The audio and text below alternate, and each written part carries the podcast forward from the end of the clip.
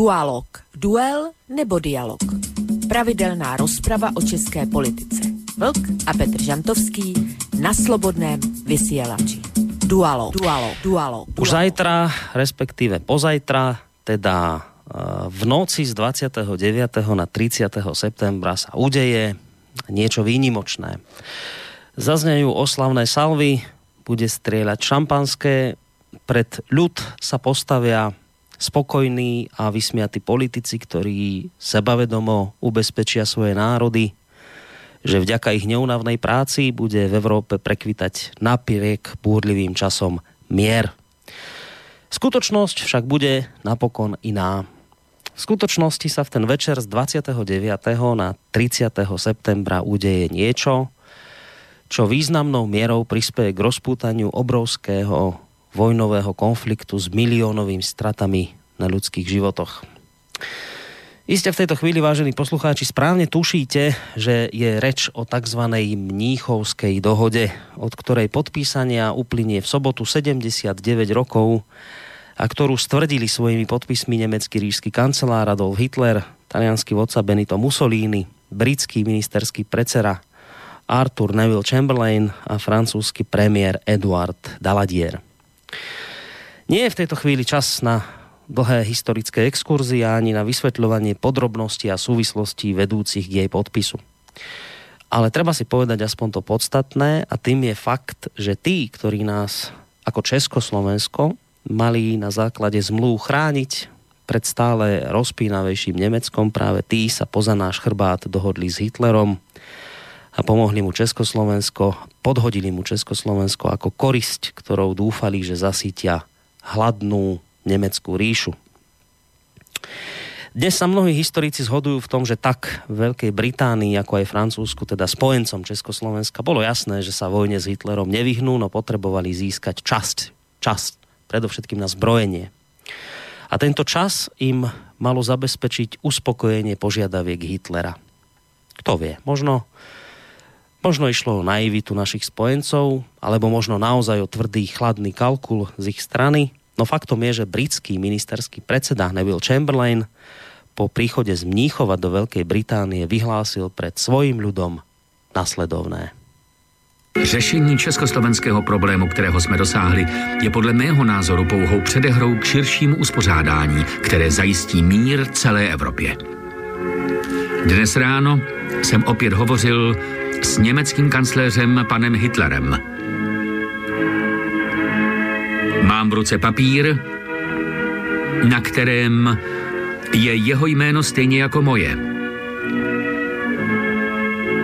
Považujeme dohodu podepsanou včera večer, stejně jako anglicko-německou námořní dohodu, jako symbol touhy našich dvou národů nikdy se proti sobě nepostavit v boji. Winston Churchill ktorý sa potom neskôr stal ministerským predsedom po prijatí Mníchovskej dohody, teda po zrade Londýna voči Československu, vyhlásil v tamojšom parlamente e, dnes už známu vetu, že Briti mali možnosť voľby medzi hambou a vojnou, vybrali si hambu, budú mať vojnu. Churchillovo sklamanie však nebolo nič oproti sklamaniu občanov Československa, pretože to, čo urobili ich deklarovaní spojenci, teda Francúzsko a Veľká Británia, vnímali ako obrovskú zradu keďže tak Londýn ako aj Paríž dali Prahe jasne najavo, že ak neustúpi požiadavkám Hitlera, tak v prípade vojenského konfliktu medzi Československom a Nemeckom neprídu malému štátu na pomoc. Spojenci, nespojenci, zmluvy, nezmluvy. Do Mníchova, teda do rokovacej sály, nebola československá delegácia ani len vôbec prizvaná, lebo by to vraj Hitlera rozúrilo takže sa jednalo o nás bez nás. Českí, alebo teda československí diplomati museli na rozhodnutie mocností čakať vo svojich izbách. Jeden z nich, z tých diplomatov, lebo jedným z nich bol aj uh, Hubert Masažík, ktorý potom po rokoch uh, po skončení vojny takto spomínal na zradu spojencov. Když nám sděloval toto rozhodnutí konference Chamberlain zcela nepokrytě a otráveně zýval, Dalatier rozpačitě se díval do země. Když jsme se ptali Daladier, zda očekávají ještě nějaké vyjádření, neb odpověď naší vlády, Mlčel. Neodpovídal, pak se toho ujal jeho pobočník Ležej. Řekl zcela neomaleně a hrubě, že žádné odpovědi od československé vlády už neočekávají, že zcela samozřejmě považují dohodu za přijatou. Lenže obyvatelia Československa, vážení poslucháči, boli pripravení brániť vlast. Nechceli ju len tak lacno, bez výstrelu odovzdať Hitlerovi. V priebehu pár dní bolo zmobilizovaných vyše milióna mužov zbraní. A treba povedať, že e, aj vojenské schopnosti a možnosti vtedajšieho Československa boli neporovnateľne vyššie, ako je tomu dnes. Napokon im však vtedajší prezident Edvard Beneš možnosť brániť rodnú zem, a teda vojnu s Nemeckom nedal. Niektorí hovoria, že to bolo správne rozhodnutie, iní hovoria o, o tom, e, že to bola obrovská potupa národa.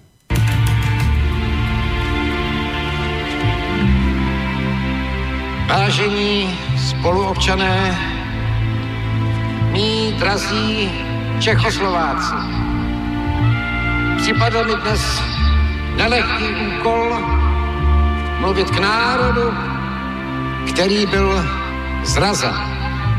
Po Míchovské konferenci je jasné, že nás Francie a Británie nepodpoří. Křivda, které se na nás spojenci dopustili, je nesmírná. Ale nebojte se, nechtějí nyní bojovat společně s námi budou muset bojovat těžce a za nás, až my bojovat nebudeme moc. Děkuji.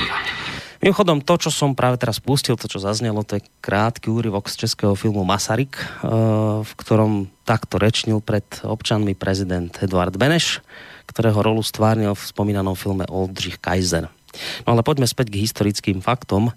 Do desiatich dní od podpísania Mnichovskej dohody muselo Československo svoje pohraničné oblasti s celým priemyslom a opevnením odovzdať Nemecku a potom ako Československo prenechalo sudety Hitlerovi, muselo sa vzdať aj svojich území v prospech Polska a Maďarska. Tu sa žiada ešte pre úplnosť dodať jeden veľmi podstatný detail, že po francúzsko-britskej zrade bola ešte v hre možnosť, že by Československo mohlo vytrhnúť snáď z pazúrov Hitlera sovětský zväz. No keďže ten nemal spoločné hranice s Československom, musel by presun vojakov a techniky zabezpečiť buď cez Polsko, alebo cez Rumunsko. No takúto možnosť obidve spomínané krajiny odmietli, takže Československu reálne nemal kto prísť na pomoc. No a teraz po tomto všetkom moja obligátna otázka, viac menej taká rečnícka, že prečo o tomto všetkom hovorím v úvode dnešnej relácie Dualog? Nuž, jednak preto, lebo sa nám blíži ono smutné, smutné výročie Mnichovskej dohody.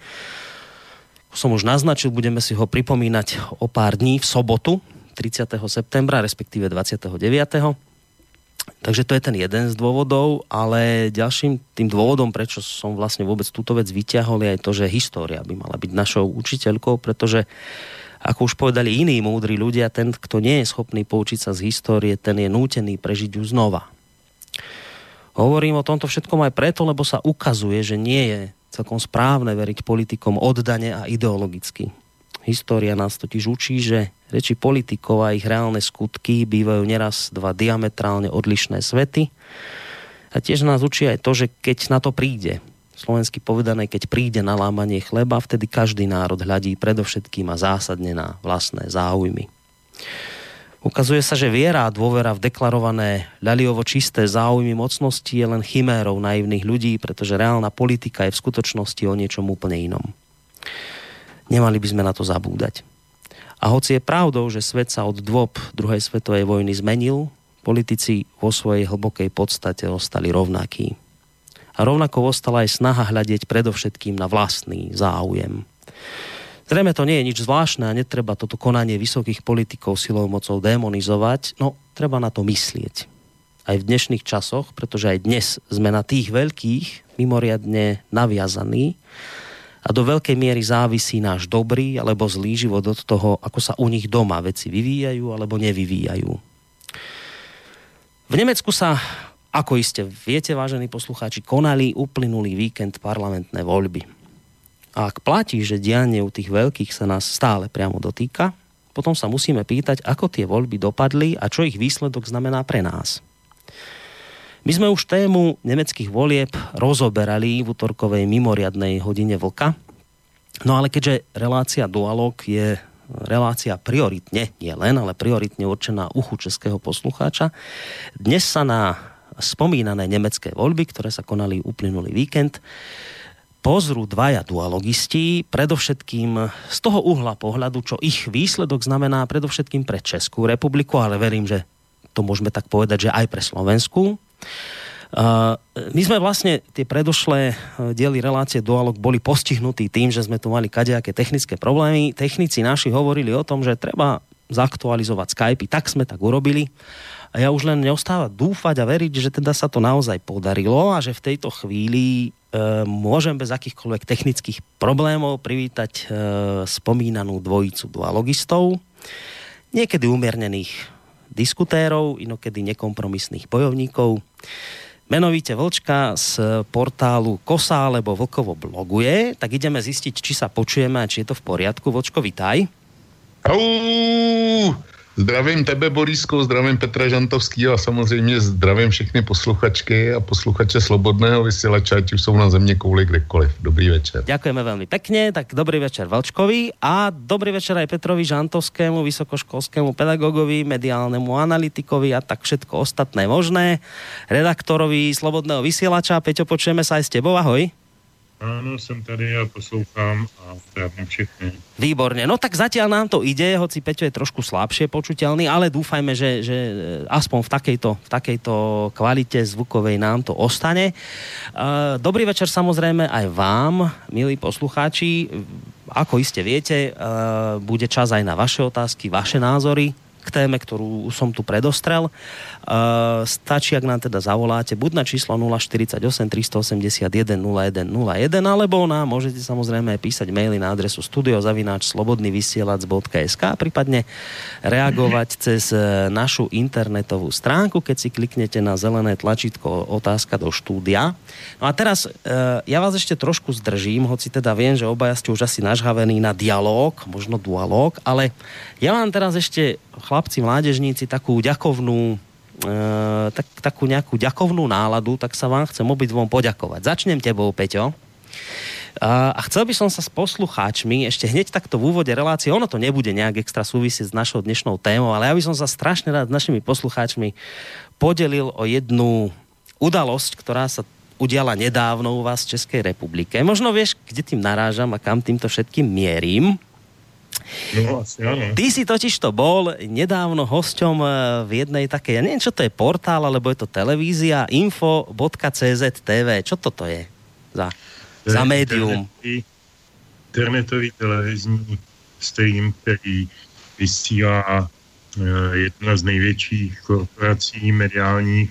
To je ta korporace, která koupila od Ringiera, Deník Blesk a vydává časopis Reflexe, další Ček News, Czech News Group, nebo jak se jmenují.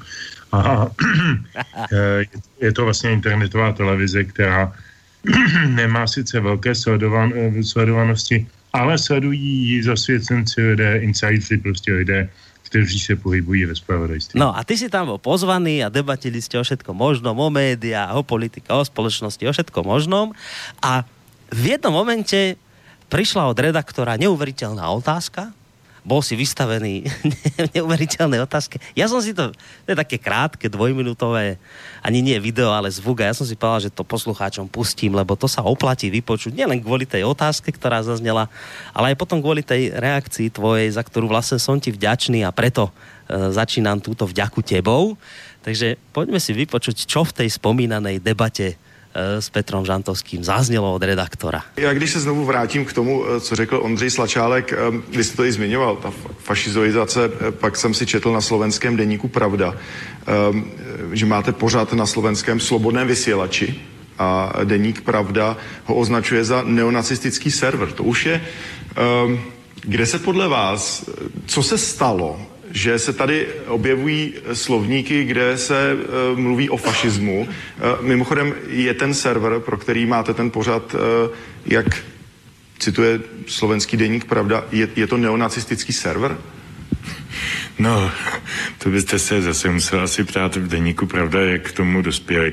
Eh, Slobodný vysílač je eh, digitální nebo internetové rádio, které se zabývá eh, v různé míře slovenskou i zahraniční politikou a zabývá se také ve významné míře českou vnitřní politikou a vygenerovali pořád dualog, který děláme s kolegou, jedním ekonomem z Plzně, a je to skutečně dialog, dialog, dualog eh, na různá rozmanitá vnitropolitická česká témata, čili pro slovenského posluchače se snažíme eh, debatovat o českých politických problémech, protože slovenského posluchače to mě zajímá. Eh, to je, to je jedna věc. O nějakém, o nějakém nacismu, prosím, prosím vás, to je, to je zase, zase jenom nálepka. Vy jste se přesně ptal. Ano, Kotleba je člověk, který má své názory. Já jsem ho nikdy neviděl, kdyby byl Slovák, tak by ho patrně určitě nevolil, ale sídlí v Banské Bystrici, jak víme, je to tamní, tamní župan, nebo tedy ano. hejtman podle našeho a e, je celkem, celkem logické, že ovlivňuje dění v kraji, kde, kde e, sídlí. Nevím o tom, že by ovlivňoval slobodný vysílač, protože slobodný vysílač, pokud to ten člověk, pan Slačálek nebo kdo to psal, nebo ten v té pravdě neví, tak slobodný, ne, Slobodný, slobodný vysílač eh, vznikl ze slovenského národného povstání v roce 1944 a bylo to, byl to vlastně ilegální vysílač eh, povstalců proti eh, nacismu. Eh, právě proto, pokud vím a pokud jsem mluvil s tím mm, stávajícím provozovatelem toho vysílače, si zvolili tento symbolický název, protože tím demonstrují odpor k jakémukoliv násilí, včetně fašistického. Takže mně to přijde to postavené na hlavu. Mm, určitě. Tak, jste to počuli, vážení poslucháči. Neonacistický server zaznelo, že sme. Tak Peťo, ja ti veľmi pekne ďakujem za to, že si sa nás vlastne takýmto spôsobom zastal, lebo vieš, dalo sa odpovedať spôsobom, ja neviem, ja tam mám svoju reláciu a nevidím až tak do toho a niečo v tom zmysle, ale že si tam bojoval ako taký lev za nás, tak som ti takto akoby verejne sa ti chcem poďakovať za to, to čo si tam uh, v tom Info TV predviedol. Takže vďaka. Děkuji za, děkuji za tu vďaku, ale eh, ono to má samozřejmě obecnější rozměr. Já mám eh, v parlamentních listech seriál, který se jmenuje Příběhy s otevřeným koncem a jednou za týden tam vždycky píšu takový poměrně rozsáhlý text o tom, Eh, že v tom týdnu si lze připomenout nějaké historické výročí, které se vztahuje k nějaké historické události, která může mít nějakou analogii nebo nějakou konsekvenci s tím, co prožíváme dneska u nás. No a tento týden jsem zrovna vydal článek o tom, že se před 110 eh, lety narodil jistý Horst Wessel, což je autor známé písně Horst Wessel Lied, která začíná těmi slovy Die Fahneho, die Reihe festgeschossen. Jo, a teď to je ta známá nacistická hymna, eh, kterou složil tenhle ten Horst Wessel, jehož v 26 letech pak zavraždili komunisti a byl to, byl to odporný násilnický SA-man, čili v podstatě ten největší odpad Eh, celého nacismu, který potom vůbec mohl, mohl existovat, stal se symbolem, stal se ikonou nacismu. Tenhle ten, tenhle ten ubožák, který složil tuto propagandistickou píseň a ta píseň byla hymnou toho nacistického hnutí. No a já jsem o tom psal v souvislosti s tím, že tedy každý režim si nějakým způsobem ochočuje nějaké umělce a zotročuje si jejich svobodné myšlení nebo případně využívá jejich dobrovolné služby tomu režimu. Takže taková jakoby nadčasová úvaha o tomhle tom u příležitosti tedy toho poměrně kulatého výročí narození toho, toho v podstatě bez, jinak bezvýznamného člověka, kterýho bychom mohli zapomenout. No a já čekám, že teď vyleze někde nějaký takový chytrolín, jako vylezl v, té, v té televizi a řekne, vždyť ten Žantovský přeci dělá propagandu nacismu, když tady píše o Horst Veselít a dokonce, dokonce on v tom článku i cituje a nejenom, že německy, ale ještě část z ní překládá do češtiny. No to je ale ošklivo. Ještě si nám aj zaspíval z toho něco, tak se ti No a teď jsem mi ještě zaspíval, ještě není desátá hodina večer. Já vlastně nevím, jestli jsem nespadl do nějakého problému. No, no ne, je to celý samozřejmě, já to ironizu, je to celý samozřejmě legrace, ale ona to teda sakra sranda není, protože v tuto chvíli se stáváme lovnou zvěří pro lidi, který nám dají jakoukoliv nálepku. Já jsem dneska dostal shodou okolností, když teda jsme odbočili, a ono to s tím všechno souvisí, určitě se k tomu vrátíme. Dostal jsem odkaz na jeden takový eh, infoserver, eh, o kterém se potom povím víc, který je psaný azbukou. Eh, je zcela zjevně, zcela zjevně je určený pro potřeby Eh, různých spravodajských eh, služeb na západě i na východě.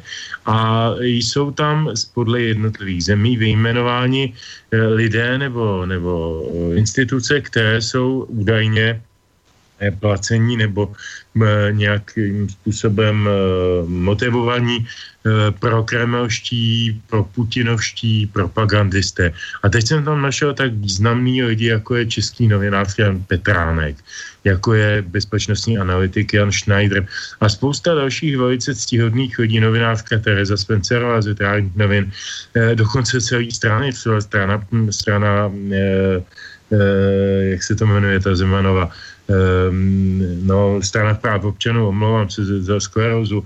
Jo, jako celý skupiny lidí jsou tam najednou etiketovány, nálepkovány kýmsi anonymním k nějakému veřejnému užití. Ukáže se prstem, jako se ukazovalo kdysi na Židy. Pak se jim dali ty žluté hvězdy teprve. Nejprve se na ně ukazovalo a psali se o nich, psali se o nich do novin ošklivý slova a, a, a hnusný karikatury s velkými nosy a dlouhými pejzami Jo, a potom se na ně pořádali ty, pořádali ty hony, pogromy a, a různý, různý další e, radosti života. Tak přesně takhle to začalo. Každá diktatura, každá totalita začíná seznam, sepisováním seznamu, označováním a nálepkováním a já se toho opravdu bojím. Mm.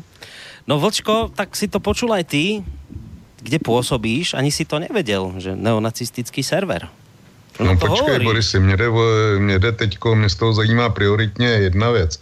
Eh, v pravdě opravdu napsali o slobodném vysílači, že to je neonacistický eh, server? No podľa tohto redaktora áno, ja som tu jeho informáciu neoveroval, som si to priznám nepozeral v Google, že či to pravda tvrdila, ale keď to hovorí, tak že by si to vymyslel, že? Pravda? No, já bych, já, já, já to zkusím e, sám pro sebe vygooglit, protože to je zprostárna nejvyššího druhu.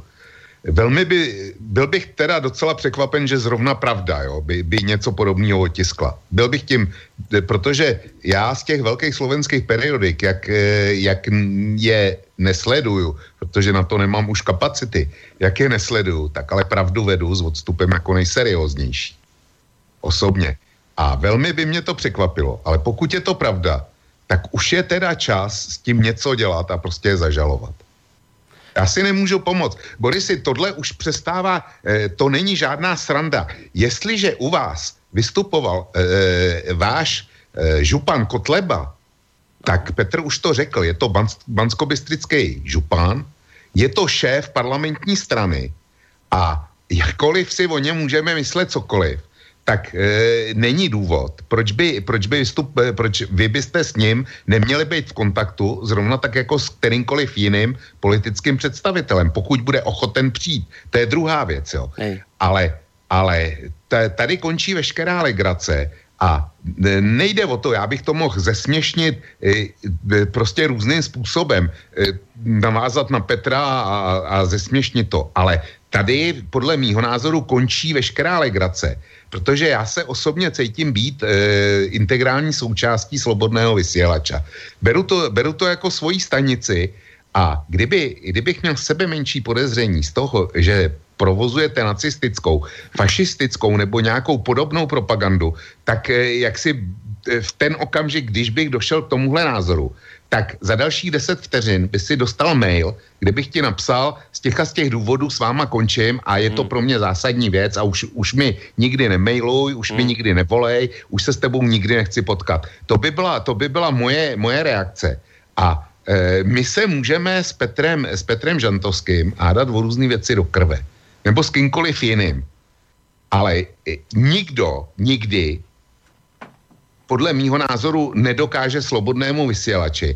A když to ještě zúžím, relace, v kterých jsem kdy vystupoval já, že měli jakýkoliv, jakýkoliv sebe menší eh, nacistický, fašistický nebo, eh, nebo xenofobní eh, jak, eh, tón, prostě nic takového tam, tam není a nikdy, nikdy nebude. Jo.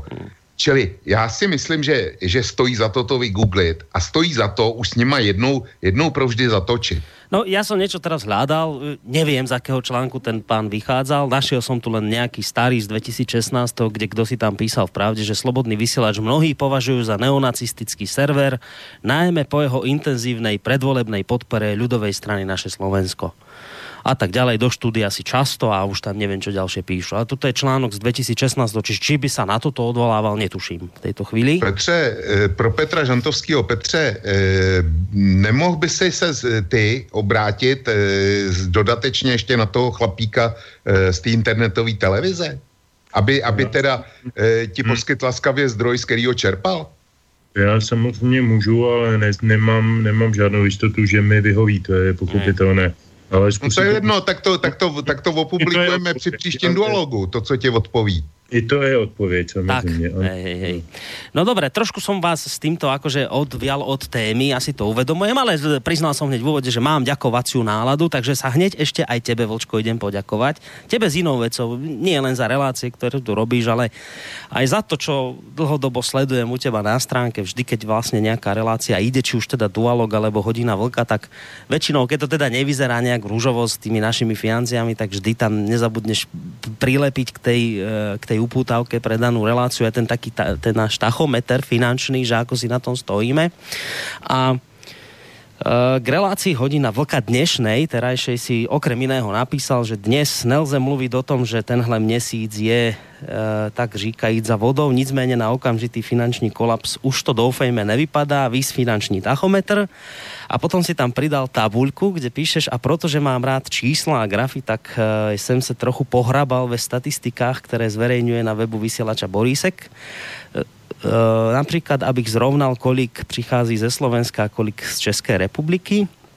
A teraz sú tam nejaké čísla, to si môžete pozrieť. A okrem iného jedna z tabuliek ukazuje, že vlastne uh, počet príspevkov za september 2017 a z nich je teda evidentné, že uh, eh, 80 ľudia prispeli, čiže ty si tam k tomu napísal, že to, co napíši dále, je nutné brát s určitou rezervou, ale z hrdosti konstatují, že česká část poslucháčů Slobodného vysielača si uh, tuto stanici evidentně adoptovala. E, na konto občanského snemu, který je ním slobodného vysielača v Čechách a na Moravě přispělo v okamžiku vydání této uputávky 80 donorů. Děkuji jednomu každému, ať už byl jeho finančný příspěvek jakýkoliv. Takže ja som ti e, dve veci, dve, dve vďaky. Jednak tebe, Vočko, že ty to vlastne vždy robíš, uh, hoci by si nemusel a a vždy burcuješ ľudí k tomu, že a snažíš sa im vysvetliť, že bez peňazí by to nešlo. Takže to je vďaka smerom k tebe. A potom vlastne, a to sa patrí povedať aj v relácii Dualog, e, práve možno v relácii Dualog vďaka obrovská aj poslucháčom z Českej republiky, z Moravy, zo Sleska, ktorí, ktorí naozaj významnou mierou sa podielajú tiež na financovanie a na chode tohto rádia. Ja som to už povedal aj v minulosti, že že tie peniaze, ktoré nám pošlú, takto vlastne tí ľudia, ktorí, ako si to ty napísal, si vysielaš, adoptovali z Českej republiky. Keby tie peniaze neprišli, tak by nám chýbali a jednoducho by sme išli stále do mínusu a to by znamenalo vlastne koniec tohto rádia. Čiže kľudne to, to môžeme otočiť aj tým spôsobom, že aj český, ale respektíve ľudia z Českej republiky držia toto rádio nad vodou, samozrejme spolu so slovenskými Eh, so slovenskými poslucháčmi, takže ja sa v rámci tejto svojej ďakovacej nálady chcem poďakovať aj vám, vážení poslucháči, ktorí ste z tejto krajiny, od našich západných susedov a počúvate v tejto chvíli reláciu Dualog, tak eh, jedno veľké ďakujem aj smerom k vám. Já se k tomu přidám. Mě, ne, mě netřeba děkovat, protože já znova, znova zopakuju to, co jsem řekl v té předchozí relaci na ten, na ten nacistický server. Já se cítím být osobně integrální součástí slobodného vysílače. Jo, čili mě, ne, mě neděkuj. Já se na, e, jak si svý čtenáře, na ko se obracím s prozbou o pomoc tehdy, když to opravdu nevypadá dobře. Jinak jinak ten finanční tachometr nedávám, jinak, jinak o nic nežádám. Nechci být takový ten pasáček, co furt vykřikoval, že, že, že jdou vlci, jo. Až, až to všechny přestalo bavit. Ne, e, hodlám, hodlám v tom pokračovat vždycky a požádat o pomoc vždycky, když to bude vypadat špatně. Nicméně, nicméně chci se připojit e, k tomu poděkování tvýmu e, vůči posluchačům, čtenářům Kosy, kteří na to, kteří na to slyšeli. Velmi si toho vážím a e, dostával jsem dřív x nabídek na sponzorování Kosy, všechny jsem odmítl. E, přispějte radši opravdu svobodnému vysílači. Kosa to, e, Kosa to nepotřebuje, ta zatím nemá žádný náklady. Ale slobodný vysílač se bez peněz prostě dělat nedá. To je jedna věc. A za druhý, vracím se k tomu, co musel obhajovat Petr Žantovský té internetové televizi. Slobodný vysílač je pro eh, mainstream, pro elity, jak v Čechách, tak na Slovensku, trnem v oku, prostě něčím, co jim silně pře, překáží. A eh, z toho, z toho vyplývá jediný, že dělá velice dobře svou práci. Konec konců proto, ho posloucháte. Jeden každý z vás si ho zapíná proto, že se chce dovědět něco jiného než z mainstreamu. Ale to prostě bez peněz nejde. E, pouzbudivý maily jsou sice fajn, ale jedno euro, který byste poslali každý měsíc, je lepší. Věřte tomu, že jo, a, a nemluví ze mě žádná touha po penězích. Já nepotřebuju nic. Tolik moje expoze k tomu. Ja, ja ešte k tomuto vlastne všetkému teraz pridám jeden mail, ktorý sa týka vlastne toho, o čom teraz rozprávame a potom si už Peťo pomaly môže chystať prvú úvodnú pesničku, aj keď teda uvedomujem si, že dosť neskoro. A ten mail znie asi takto od Mira s veľkými smajlikmi, samozrejme myslí to ironicky. Dobrý večer, vy hnusní neofašisti. A ja som považoval Denník Pravda za jeden z mála serióznejších a je mi ľúto, ako sa mainstreamoví novinári správajú k iným novinárom, hlavne k tým, ktorí dávajú priestor a sú schopní komunikovať s celým spektrom názorov, hoď niekedy aj nepríjemnými. Popravde ani sa mi nechce vrátiť na Slovensko. Vďaka a budem počúvať, napísal nám Miros Galanty, ktorý momentálne žije z toho, čo mi napísal vo Veľkej Británii. Takže ďakujeme aj za tento mail. No a ja už teraz teda poprosím teba, Peťo, e, po tomto svojom dlho, dlho, dlhočíznom úvode, tak zase tú moju obligátnu otázku v zmysle, koho dnes budeme mať tu ako hudobného hostia dnešnej relácie Dualog. Jako kdybychom si kdybychom si to domluvili, že tady budeme mluvit o Česku a Slovensku, přitom téma je vlastně česko-německé, ale já si myslím, že je širší evropské, určitě eurounijní, určitě vyšegrádské. Nicméně já už mám delší dobu připravený set písniček nebo skladeb, eh, který eh, složil nebo se na nich podílel člověk, jehož jsem měl celý svůj, svůj dospělý život velice v úctě a velmi rád a ten člověk se jmenoval Marian Varga a před několika týdny opustil naše řady eh, a já jsem vybral čtyři písničky, nevím, jestli na všechny vyjde, uvidíme. Každopádně jsou to skladby, kde spolupracoval s vynikajícími českými hudebníky nebo českými umělci a chtěl jsem tím připomenout a demonstrovat i vlastně v kontextu toho, co jsme tady naťukli před, před minule, že tedy si připomínáme nějaká československá výročí, teď si budeme v lednu připomínat rozpad federace, stále je o čem československy mluvit a především v té umělecké rovině ta československost je, je e, stále přítomná. Shodou okolností e, jenom opravdu nechci zdržovat posledním čísle hudebního časopisu Rockapop je rozhovor s Peterem Naděm, který tam docela zajímavě, je to sice hudebník úplně mimo můj nějaký obzor, ale docela zajímavě tam mluví právě na tohleto téma, kdy říká, že prostě eh, ta československá, eh, řekněme, hudební vzájemnost v tom jeho žánru jako skončila rozchodem federace a dlouhá, dlouhá léta byla na absolutní bodě, bodě nula. A vlastně tím, že si to posluchači, publikum samo vynutilo, vynutilo si to i na těch rádiích, tak najednou máme na těch dramaturgích, máme v Česku neustále přítomný slovenský kapely na festivalech, ve vysílání rádia a tak dále.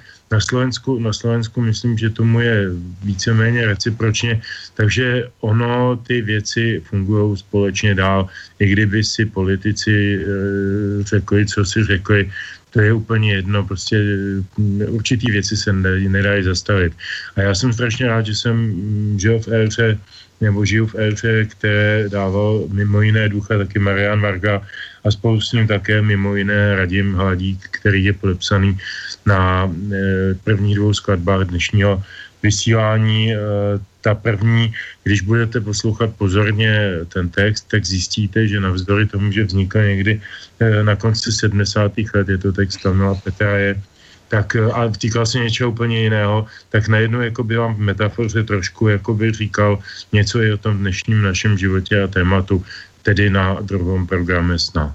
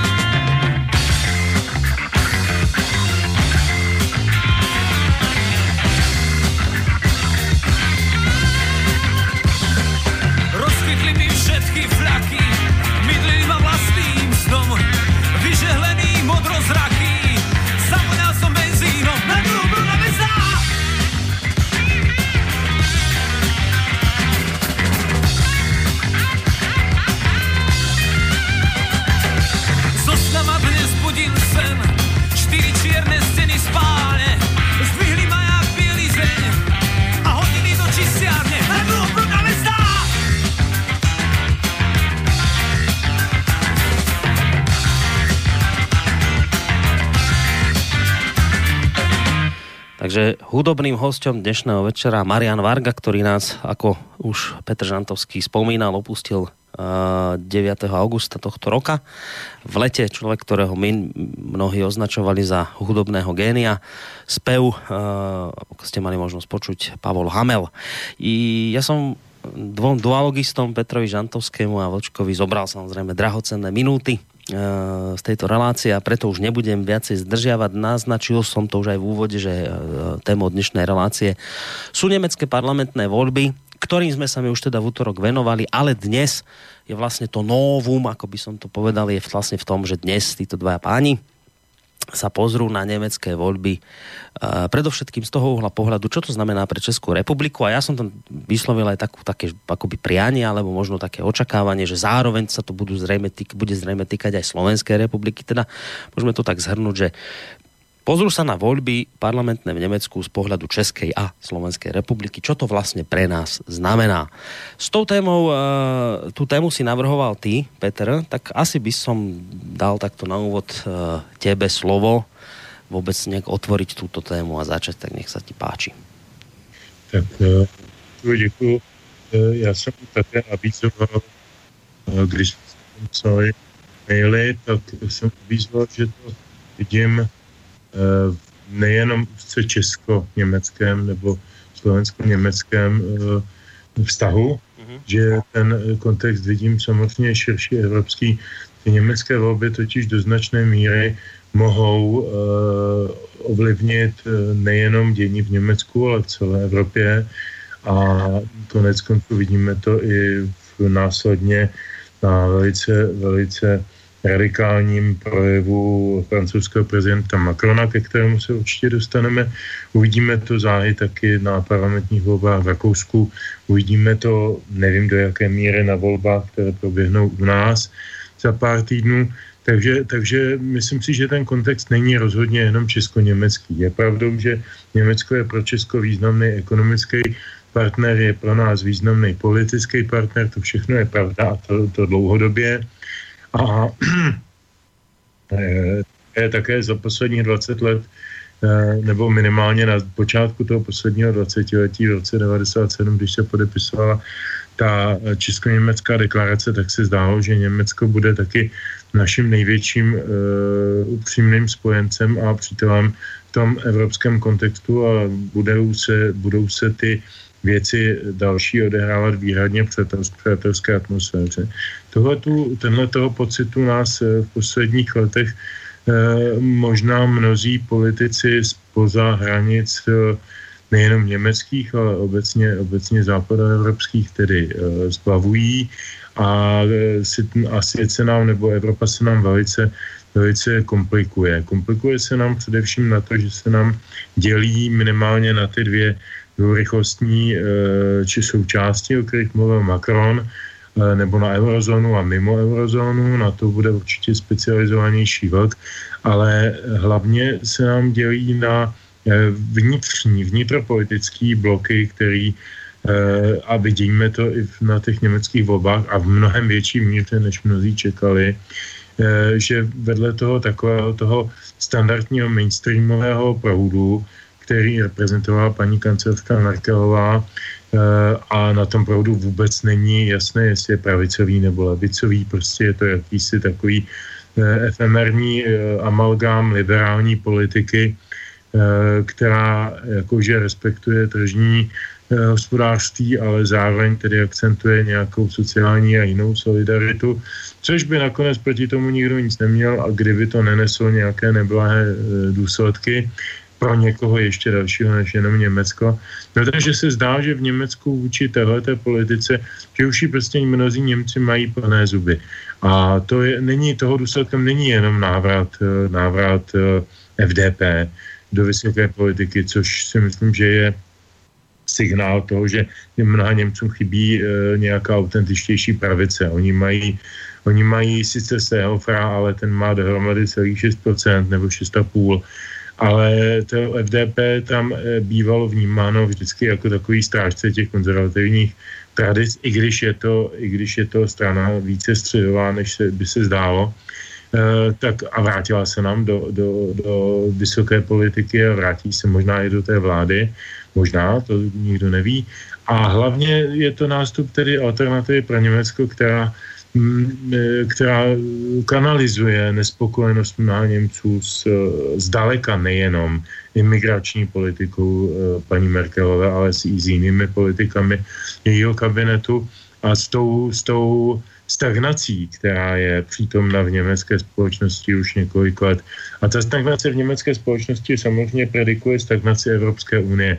No a tu Evropskou unii nám potom začíná oživovat mladý energický pan prezident Macron ve Francii a k tomu se za chvíličku dostaneme. Proto jsem já navrh tohle téma a tím teď skončím, protože si myslím, že se nás bude dotýkat víc, než si myslíme a víc, než by se nás dotýkaly jakékoliv jiné běžné německé parlamentní volby, než se nás dotýkaly ty předchozí a předchozí. No, e, ja už tuším, že Vlško chce hneď reagovať a bude k tomu niečo hovoriť. A dám ti ešte takú doplňujúcu drobnú otázočku, len že uh, už si povedal, že áno, samozrejme, netreba sa, a nedá sa na to pozrieť len cez ten úzky priezor uh, nemecko-českých záujmov a, a toho celého, ale, ale predsa len tak v skrátke, že keď sa na to pozrieš teraz len čiste z tohto hľadiska, tak uh, teraz, keď pozrieš tie voľby v Nemecku, tak pre Českú republiku dopadli relatívne dobre, alebo skôr, ale skôr zle, alebo ako to ty vidíš, že po týchto voľbách teraz má sa Česká republika obávať, alebo nie? Je to nejako zastabilizované? Z tohto hľadiska to ako vnímaš? Zastabilizované to rozhodně není a nebude. E, a to v žádném z možných scénářů, který může nastat při různých koaličních vyjednávání. Ať už to bude ta, ta Jamajka, jak se tak říká, té vícevarné koalici eh, ve stylu všichni proti AFD, nebo ať to bude návrat ke koalici s Martinem Šulcem nebo s jeho nástupci ve vedení sociální demokracie. Eh, v každém případě Německo prohrálo svoji obrovskou šanci eh, nastolit nějaký nový model mírové, míromilovné a přátelské a jaksi pro občany vlídné politiky který tuto šanci měli v posledních minimálně těch 20 letech, minimálně tedy od času Helmuta Kola eh, a tuto šanci prohráli. Takže stabilita nebude ani v jednom případě. Eh, v, každém případě je to prohra obou nejsilnějších stran, jak, jak paní Merkel ví, tak pana Šulce. A pro nás to přináší jenom nejistotu. Hmm. Rozhodně to pro nás přináší nejistotu. Čiže, čiže z pohledu českého člověka je to skôr zlá zpráva jako dobrá, jako Německu. Já si, eh, Boris, neumím představit, a teď jako opravdu to už je v rovině čistý spekulace, že by, že by třeba uh, eh, 25% výsledek eh, alternativy pro Německo, uh, nulový výsledek pro zelené, uh, 20% výsledek pro FDP, a koalice třeba konzervativců z FDP, s částí konzervativců, tedy od pana Sehofra a s alternativou pro Německo, že by to byla lepší zpráva nebo nějak kvalitativně významně pozitivnější. Ona by byla úplně jiná to Německo, které by z toho začalo vznikat, by bylo jiné, než je to Německo, které má, máme dneska před očima. Já si myslím, že to Německo, co máme dneska před očima, je stejně bezradný, jako je celá světová politika nebo evropská politika posledních eh, několik desítek let, kdy my nevíme, jestli Tony Blair byl pravicový politik, když byl liberální, teda sociální demokrat, kdy my nevíme, jak je možné, že Merkelová navzdory tomu, že je teda předsedkyní konzervativní strany, tak dělá sociálně demokratickou politiku ve značné míře. Jako, jako znej, jsou znejistěny všechny základní ideologické podloží a hodnoty uh, té, té moderní politiky a e, celý svět je v obrovském chvění a v obrovské nejistotě, nebo celý tento náš euroatlantický prostor, dejme tomu, řekněme. A já, e, ta, ta, ta, ta pseudovarianta, kterou já jsem tady říkal s tou úplně jinou podobou e, německé koalice, by přinesla samozřejmě úplně jinou kvalitu. Já si jenom neumím představit, k čemu by vedla. Fakt tak daleko moje představivost nesahá. Jasné, dobré, Vlčko, Uh, Petr povedal, že zlá správa pre Českou republiku, viac zlá ako dobrá. Ako to vidíš ty? Mě by zajímalo, na základě čeho Petr došel eh, k tomuhle závěru. Předpokládám, že to zkusí vysvětlit. Já to nezdílím, protože budu opakovat, eh, nech mě posluchači prominou, spoustu toho, co budu říkat dál, tak slyšeli už v úterý. E, téma je dneska o tom, o výsledku německých voleb směrem na Českou a Slovenskou republiku, protože to, co platí pro Českou republiku, platí minimálně z 90% i pro Slovensko. Já, já se domnívám, že ty volby dopadly, bude záležet na tom, jak, jaký, jak velký vliv a v čem eh, budou mít na příští německou politiku zelení. Pokud, pokud ten jejich vliv bude umenšen, zejména teda v oblasti migrační politiky, zejména v oblasti energetiky, ale i dalších věcí, tak se domnívám, že, eh, že ty volby dopadly dobře. Eh, ty volby by byly dopadly dobře v každém případě, kdyby byly zelený z eh, Bundestagu vypadly, což se teda bohužel nepovedlo. Ale my to nemůžeme posuzovat z hlediska nějakého globálu.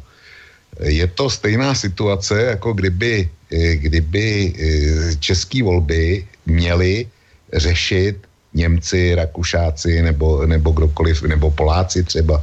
Ne. Eh, německý volič nějak, nějak rozhodl a byl to německý volič, který vybíral z daný nabídky politiků, kteří jsou v Německu momentálně k dispozici.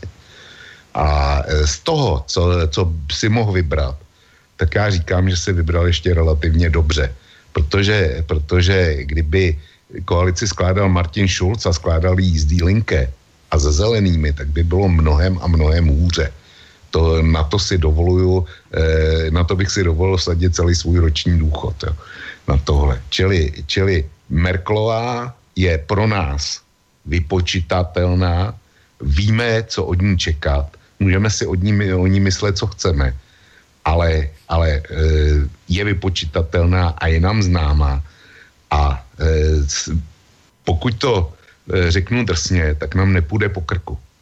Tady, tady to asi lec, kdo by roz, rozporoval, ale já se domnívám, že s Merklovou lze jednat a lze co si vyjednat. Je tam celá řada německých politiků, s, s kterými se prostě nelze domluvit. To je jedna věc. Druhá věc je, že ty si pustil dneska úvod, který, když já jsem slyšel, eh, jako to byla ta záležitost Míchova, tak já jsem si říkal, pro boha, proč to, eh, proč to Boris dneska vytáh? A proč to pouští k tomuhle tématu? Protože, protože eh, jak si ta paralela eh, mezi Mnichovem a nacistickým Německem a současným Německem Merklovou, bytě hoj, hojně zneužívaná, tak ty dvě Německa spolu nemají vůbec nic společného. Já se teďko, tímhle se nechci zavděčit eh, deníku N, deníku SME ani deníku Pravda. To je moje nejhlubší přesvědčení, že současný Německo a Merklová nemá nic společného s nacistickým Německem, natož Adolfem Hitlerem. Nicméně, eh, postupem času jsem dospěl k tomu, že eh, si udělal dobře, když si to vytáhl. Právě proto, že současné Německo a současná Evropská unie, to, že Německo je její součástí, tak to svazuje Německo do té míry, aby se tam nestalo to, co se stalo e, v roce 33 a letech následující. Dokud Německo bude součástí Evropské unie, tak samozřejmě, že bude silně ovlivňovat vývoj, vývoj v Evropě a tím pádem taky nás, ale Německo nás ovlivňovalo vždycky. Už od e, samého začátku prvního slovanského státu na našem území, což byla Sámova říše. Tak Sámova říše vedla, vedla e, válku a naštěstí teda vítěznou s východofranskou říší, což teda je výraz pro, pro kus Bavorska. A e, tu válku naštěstí dokázali, doká, dokázali staří slované ustát. Jo. A to byl první osudový střed a těch, eh, my s nima dneska žijeme 1500 let z Němci a je to náš fatální soused. Čili cokoliv se v Německu stale, stalo a stane, tak eh, dopadne velkým, eh, z, bude, bude to mít eh, velký dopad na naše konání. Proto, proto ten výsledek v Německu je mimořádně důležitý. A já tvrdím, že bude záležet na tom, kdo nakonec bude vládnout. To, dneska nikdo neví, jestli bude fungovat Jamajka, protože ono vlastně to není se skupení tří stran, jak se říká, ale dneska už vlastně čtyř. A může být menšinová vláda. A pokud bude menšinová vláda, tak, eh, tak já jsem, eh, jinak bude ta vláda fungovat, dejme tomu, ve složení FDP křesťanské strany a jinak eh, křesťanské strany plus zelený teďko e, někde budou ingerovat, ingerovat s podporou sociální demokrati víc, někde míň, jo. Čili e, musíme si počkat na to, jak to bude vypadat. Ale já tvrdím, že Merklová je vypočita, e, vypo, vypočitatelná. A navíc, že dostala velkou lekci přesně v těch, e, v těch oblastech, které u nás nejvíce rezonují. To znamená migrace, vztah migrantům a jaksi další prohlubování evropské federalizace. Já rozumím Macronovi, proč to řekl. Nebudu tohle téma teď otvírat. Rozumím Macronovi, proč to řekl. Ale tvrdím, že Merklová tu lekci dostala a že ji pochopila, protože ví, že by taky mohla, mohla okamžitě politicky skončit. A ta koalícia z SPD neprichádza do úvahy? Ne, to, to jestli, má, jestli má sociální demokracie elementární put, put sebezáchovy, tak do další velké koalice prostě ušít nemůže. To, to, to radši budou riskovat, eh, riskovat nový volby. To, Ty, tam jsem u nich přesvědčený.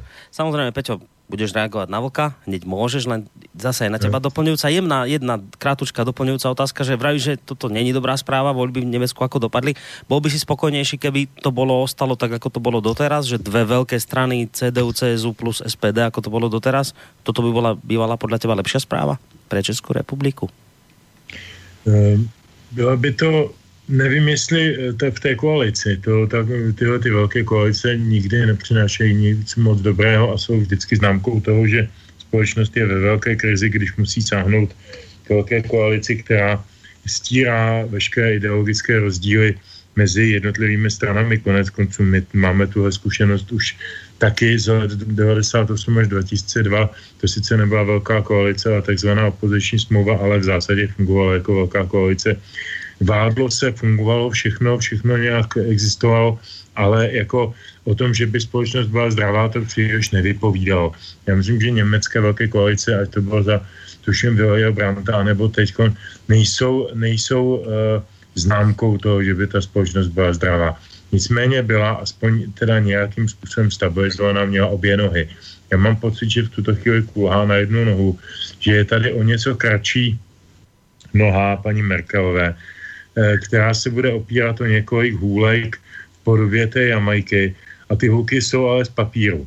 Eh, protože, protože budou, budou-li tam jenom eh, liberální demokraté, tak ještě možná jakž když k tomu si budou zelení, no, tak to je absolutní katastrofa, protože to není, to není hůl, ale to je, to je hořící pochodeň v roce. Já na rozdíl na rozdíl od jiných nezdílím a teď nenarážím na velká ani, ani na ně nereaguju, protože v tom, co říkal s ním, ve velké části souhlasím, ale, ale, ale prostě nezdílím takový ten optimismus, že zelení v Německu se umoudří, ne, tak jako se umoudřili naši zelení, když dostali s proměnutím tedy nažrat za pana Bursíka se podíleli na státních zakázkách e, na, na na různém solárním biznesu a jiných věcech a v tu chvíli přestali být zelený a začali být jakkoliv barevní, jenom aby se drželi koryta a zakázek, tak já myslím, že němečtí zelení v téhle pozici teď v tu chvíli nejsou a že budou velmi radikální. A fakt paní Merkelový například to dohadování o dýzlech a o dalších e, životních podmínkách e, soudruhů z, e, ze, zelené, ze strany zelených. Tam ta tradice toho velkého, velkého fanatismu je mnohem silnější než u nás. U nás ty zelení jsou spíše jenom takový, taková KDU ČSL 2 chvílema. E, ale to, to je jenom poznámka stranou. Nejsem z toho šťastný a nemyslím si, že by bylo lepší, kdyby to bylo jak říkáš ty, dopadlo na, na původní velkou koalici, hmm. jenom by se prodloužil ten stav nejistoty. E, je možné, že teď tento stav e, takové té, takové té snížené jistoty povede Merkelovou a ostatní zúčastněné politiky k nějaké racionálnější politice, větší ostražitosti, větší, větší reali, reali, realističnost, dokačit, realističnosti, omlouvám se. To je ten český jazyk, vidíš, to je. Ano, český jazyk. K tomu, že budou prostě budou dělat realistickou politiku a ne idealistickou politiku, jako dělali v posledních letech v některých oblastech. A to, to možná bude dobrá zpráva, ale na to si musíme počkat. No to jsem co, že, že počkej, že vravíš, že ani veľká koalícia, nič moc, ani, ani toto, čo je teraz, že to ani tiež nejde, tak ty by si bol spokojný, keby čo bolo? Já bych byl spokojený, kdyby Merkelová se Sehofrem eh, dali dohromady nějakých 38, 40 eh, k tomu těch pár, pár procentíček FDP, jako to bylo za kola s Genčem a, a jak to fungovalo úžasně a nebyl, v zásadě nebyl problém. A nebýt toho, že ta země byla takhle úžasně stabilizovaná, tak nevím, jak by dopadla dopadla ta, ta, to, to vcucnutí východního Německa, to, to převzetí veškerého, veškerého východoněmeckého dluhu vnitřního, vnějšího, tu, tu, tu neuvěřitelnou operaci směnovou, směnovým sjednocením, to byly věci, které byly fakt jako náročné. To, to, to je srovnatelný třeba i možná s řešením té migrační ty krize dnešní, to byly pak fakt historické úkoly a, a ta německá vláda to zvládla jenom protože byla stabilní. Takže já bych byl spokojený, kdyby tam, kdyby tam zvítězila stabilní pravicová koalice. Mm, no, Vočko, co na toto vravíš? No já tvrdím, že e, přání otce myšlenky, protože když se podíváš na čísla, a e, na to, jak e, zejména proudily hlasy voličů proti minulým volbám, tak kdyby, kdyby e, křesťanské strany dostali 38, tak já si troufnu predikovat, že by FDP v parlamentu zase nebyla. Jo. To je jedna věc. Druhá věc je jenom letná poznámka. Já se domnívám, že, ale budu si to muset ověřit, že Willy Brandt nebyl, nebyl kancléřem velké koalice. Myslím si, že jim nebyl ani Helmut Schmidt v tom následně.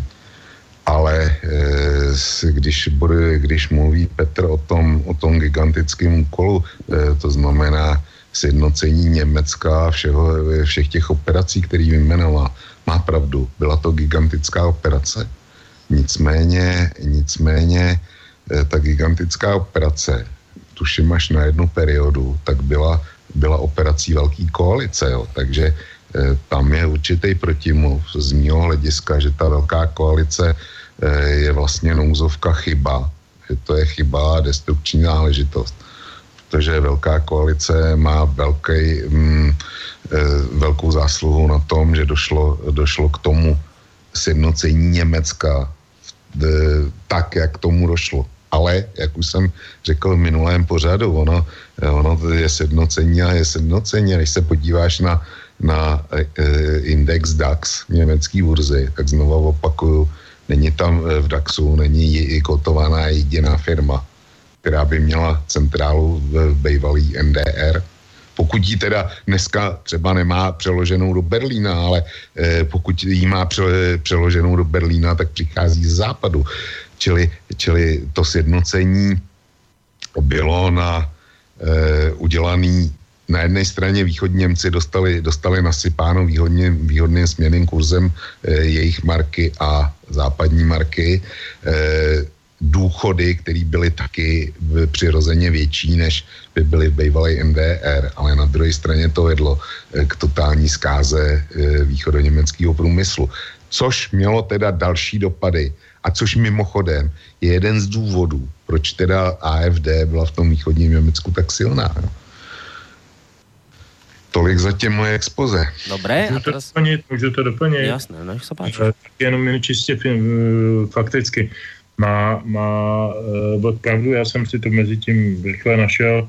Uh, první velká koalice v Německu byla v roce 1966.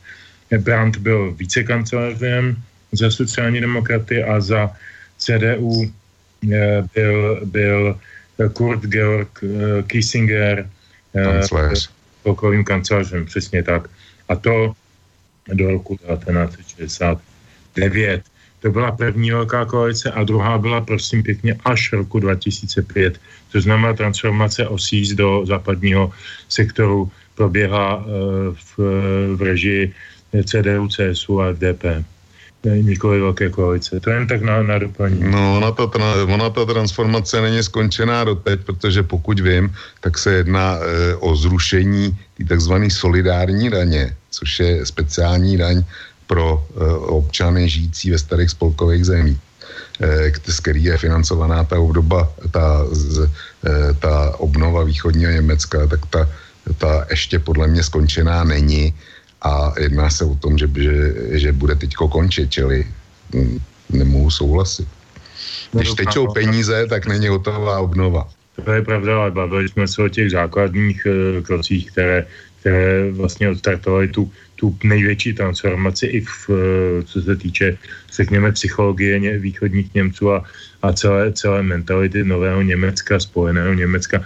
Ono, ono to spojené Německo, uh, to bylo mezinárodní svým způsobem mnoha, mnoha politology, mnoha politiky vykládáno jako mezinárodní riziko. Toho se kde kdo bál a myslím si, že toho strachu bylo o něco méně právě proto, že v Německu vládl seriózní, stabilní, možná někdy trošku línej, ale z té lenosti vlastně, vlastně eh, před, před, předvídatelný a, a, eh, a vlastně stabilní kancelář kol, takže, takže mm, eh, ta, ta podstatná část transformace východního Německa nebo respektive té inhibice probíhala skutečně eh, za jeho, za jeho režie a mm, tím si myslím, že vstoupí do dějin. To bude hlavní, čím asi on vstoupí do dějin.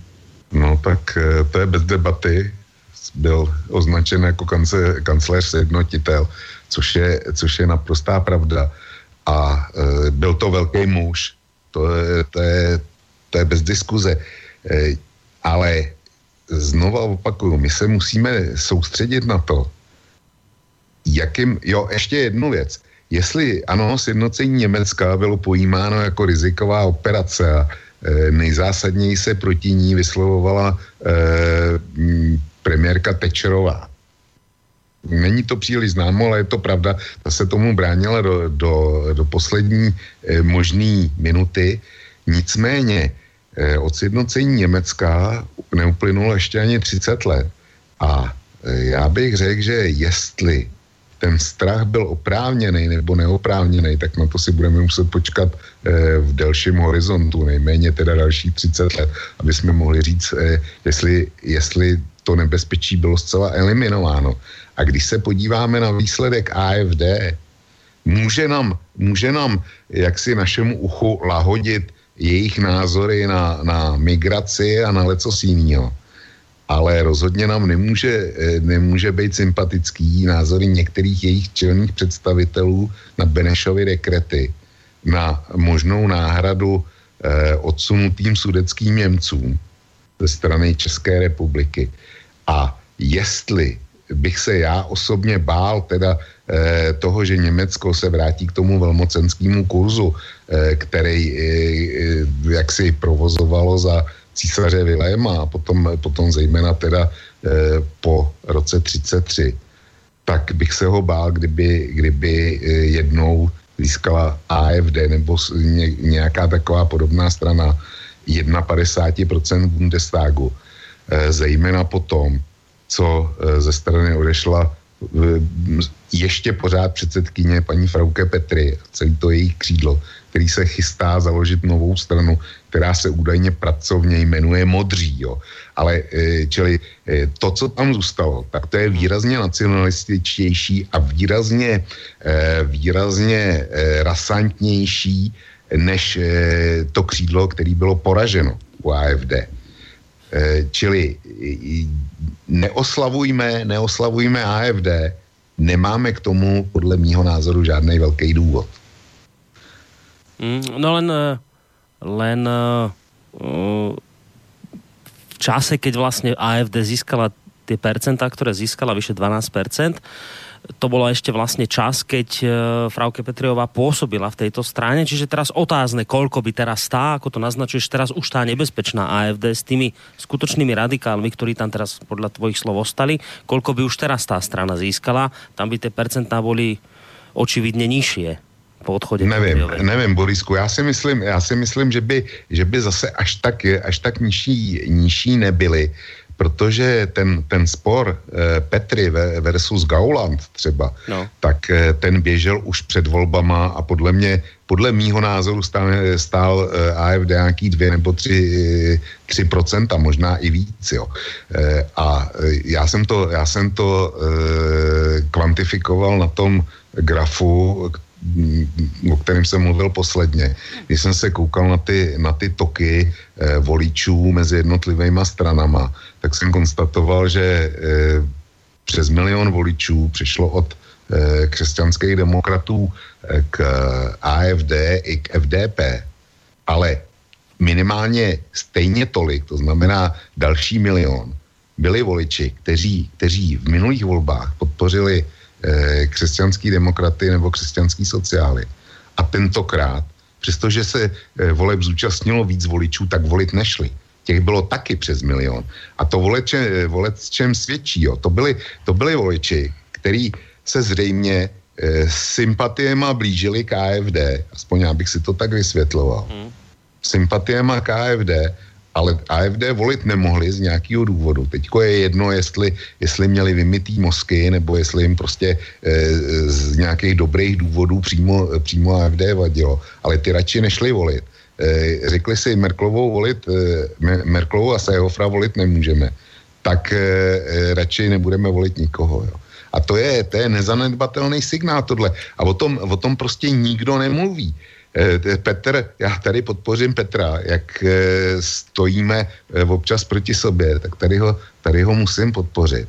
V Německu dneska existuje velký potenciál lidí, kteří volí buď z nouze, nebo nevolí vůbec. Byť teda měli 75%.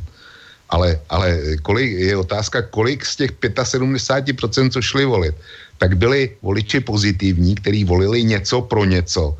A kolik, kolik tam bylo těch, kteří se došourali k volební urně a, a nakonec to hodili těm, o kterých si mysleli, že to je to menší zlo, to je ta, ta, ta negativní volba, ta nikdy není, není moc dobrá. Jo. No, e, ešte pred pesničkou jednu otázku z mailu, lebo sa to vlastne týka presne toho teraz, o čom hovoríte. E, poslucháč Milan sa pýta, aby ste mu povedali obaja váš názor na stranu AFD.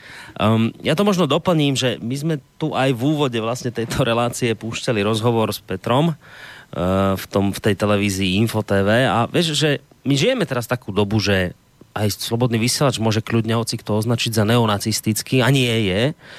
Dnes tie nálepky lietajú zo všetkých možných strán a, a pojem neonacizmus už dnes nevyjadruje skutočne to, čo by mal vyjadrovať, ale už je to skôr nálepka, ktorou chcem deklasovať súpera, keď nemám argumenty, tak poviem ty nacista a, a žijeme takú dobu teraz, tak ja to doplním tú otázku Milana trošku aj o taký rozmer, že je tá AFD naozaj taká nebezpečná, e, ako sa vykresluje v médiách, alebo je aj tak trošku obeťou tej nálepkovej vojny, ktorú dnes žijeme?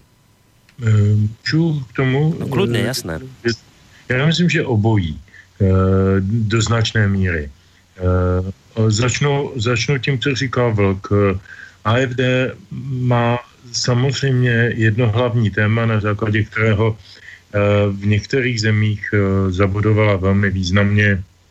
Víme, že vyhrála eh, v Sasku 27%, porazila tam všechny strany stávající koalice, koalice Dokonce, dokonce se tam před sociální demokraty dostali i linké s nějakými 16%. To je, to je, to je přesně jedno z dědictví toho, toho spojování Německa, že nám ty osí zůstaly tak trošku jakoby na okraji a jsou to hlasy, které leží na zemi a někdo je musí sebrat a někdo je sbírá nějakými tématy. A jestliže paní Merkelová s Evropskou unii rozjela téma migrace, no tak KFD se chopila tématu migrace a je to její ústřední téma. Bylo to její ústřední téma při volbách, bylo to, pardon, bylo to její ústřední téma v době, kdy vlastně vytvářela jakousi politickou, politické krytí tomu spontánnímu pouličnímu hnutí Pegida, které bylo které vystupovalo také zejména v těch východoněmeckých státech. Víme, že v Drážďanech byla Pegida nejčastěji a nej, nejpočetněji vidět v ulicích jako protimigrační eh, hnutí eh, spontánní demonstrantů eh, a AFD vyrostlo z těchto kořenů a, a stavilo na nich i tu volební retoriku. Takže na jednu stranu eh, je naprosto pravda, že eh, ten, ten eh, řekněme, do jisté míry xenofobní tón tam najít můžeme. Na druhou stranu Němci to asi ti, kteří volí AFD, nevnímají jako xenofobii, ale jako sebeobranu. To já se nemůžu mluvit za, za Němcem, to je jeden z možných výkladů, tak abychom ho neobešli jako jeden z možných výkladů. Druhá věc je, je že eh, ona ta AFD nemá, nemá vlastně tak jako mnoho jiných jak se dneska říká, nesystémových stran, to není příliš systémová strana.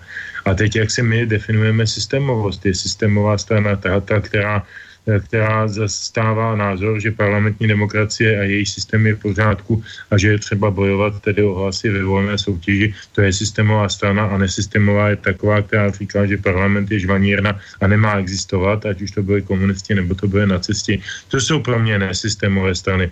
Proto když dneska někdo říká, že je něco systémové, nesystémové, kladu tuto dilema, ať mi každý definuje svůj postoj pojmu eh, nesystémová strana. No ale dobrá, tak můžeme si říct, že teda AFD z pohledu e, výučné ideologie, tak u ní také není jasné, jestli je e, pravicová nebo levicová. A dostává teda, protože tomu ti redaktoři vlastně nerozumí, tak jako tomu nerozumí třeba teď já, nebo mnozí voliči, nebo někdo, tak prostě si to zjednodušil ten život tom nalepkou a protože Eh, často odezírají z úst prostě sobě blízkým politikům a třeba paní Merkelové nebo já nevím, politice Evropské unie, no tak prostě převezmou tu nálepku, která někde vznikne a řekne se AFD jsou nacisti, neonacisti, xenofobové, rasisti, nevím co a je nálepka na světě. Já bych si to takhle v žádném případě netrouf zjednodušit. Je to strana, která je v každém případě protestní, eh, to je jednoznačný. Jestli je nebo není nesystémová, to teprve uvidíme. Protože kdyby byla důsledně nesystémová, tak se neúčastní parlamentních voleb. A nacisti také vyhráli parlamentní volba a byly to nesystémová strana minimálně od eh, každý, kdo si přečte Hitlerovo dílo Mein Kampf z počátku 20. let, tak ví, že on byl velký nepřítel parlamentarismu, tedy vlastně nesystémový politik. Takže to, to je zase, aby jsme do toho, do toho vložili nějakou historickou dimenzi. Eh, eh, konec, poslední věta má velkou úplnou pravdu v tom, že AFD je nepochybně strana, která otevírá Eh, bolesti minulosti způsobem, který nám nebude a ne, není příjemný a nebude příjemný. Eh, myslím si, že to činí eh, velmi pragmaticky, jak já to čtu, aby získal taky jiné voliče než ty východoněmecké nespokojené, aby získal taky nějaké bavoráky, taky nějaké sudeťáky, taky nějaké posotovce. To všechno je možné. Eh, někdo za ně jakoby musí více mluvit.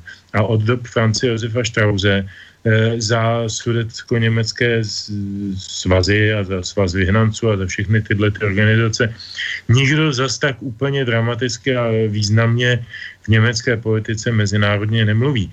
Ehm, samozřejmě, že je to CDU, CSU, eh, každá ta strana trošku jinak občas podpoří, nebo někde se vyjádří jako pozitivně, nebo že už to není vlastně ten strašák, ale Kohl, opět jsme u něj, podepsal tu deklaraci, kde se dělala tlustá čára za minulostí tohoto typu v roce 97. Dneska jakoby, kde žádná deklarace nebyla, a mnozí eh, na obou stranách eh, té barikády pomyslné, zdaleka už ne historické, se chovají tak, jako že by to byl nový otevřený boj. A toho já se pochopitelně opět bojím, zase zakončuju svůj monolog slovem, slovem bojím se. Hmm. Já s Petrem souhlasím tentokrát na 95%. A e, kde s ním nesouhlasím, jsou, jsou zisky AFD, že musí získat nějaký bavoráky. Já jsem o tom mluvil už e, v tom úterním pořadu v Bavorsku a v západním eh, a v Barensku, Wittenbersku udělala AFD velice dobrý výsledek. To, a potom ještě v severním Poríní Westfálsku, jo, což zase má souvislost s migrantama. A k tomu, k těm sudeckým Němcům, tak eh, bavorská vláda, zemská vláda od odsunu se považuje za patrona, za patrona sudeckých Němců. To je přímo zdeklarováno písemně tohle. A každá, eh, každý bavorský premiér se k tomu hlásil. A sudeční Němci byli dokonce prohlášeni za čtvrtý bavorský kmen. Takže eh, to je, to je oficiální doktrina. Ale Petře, tohle, tohle jsou detaily až, a jsou to detaily technického rázu. souhlasím s tebou, ale teďko se vrátím k tomu, na co se ptal posluchač. Eh, já ten příměr AFD, eh, já udělám příměr mezi AFD a ohněm. Obyčejným ohněm. Eh, oheň je dobrý sluha, ale zlej pán. A stejně tak já vidím AFD. Je dobře, že se AFD dostala do parlamentu.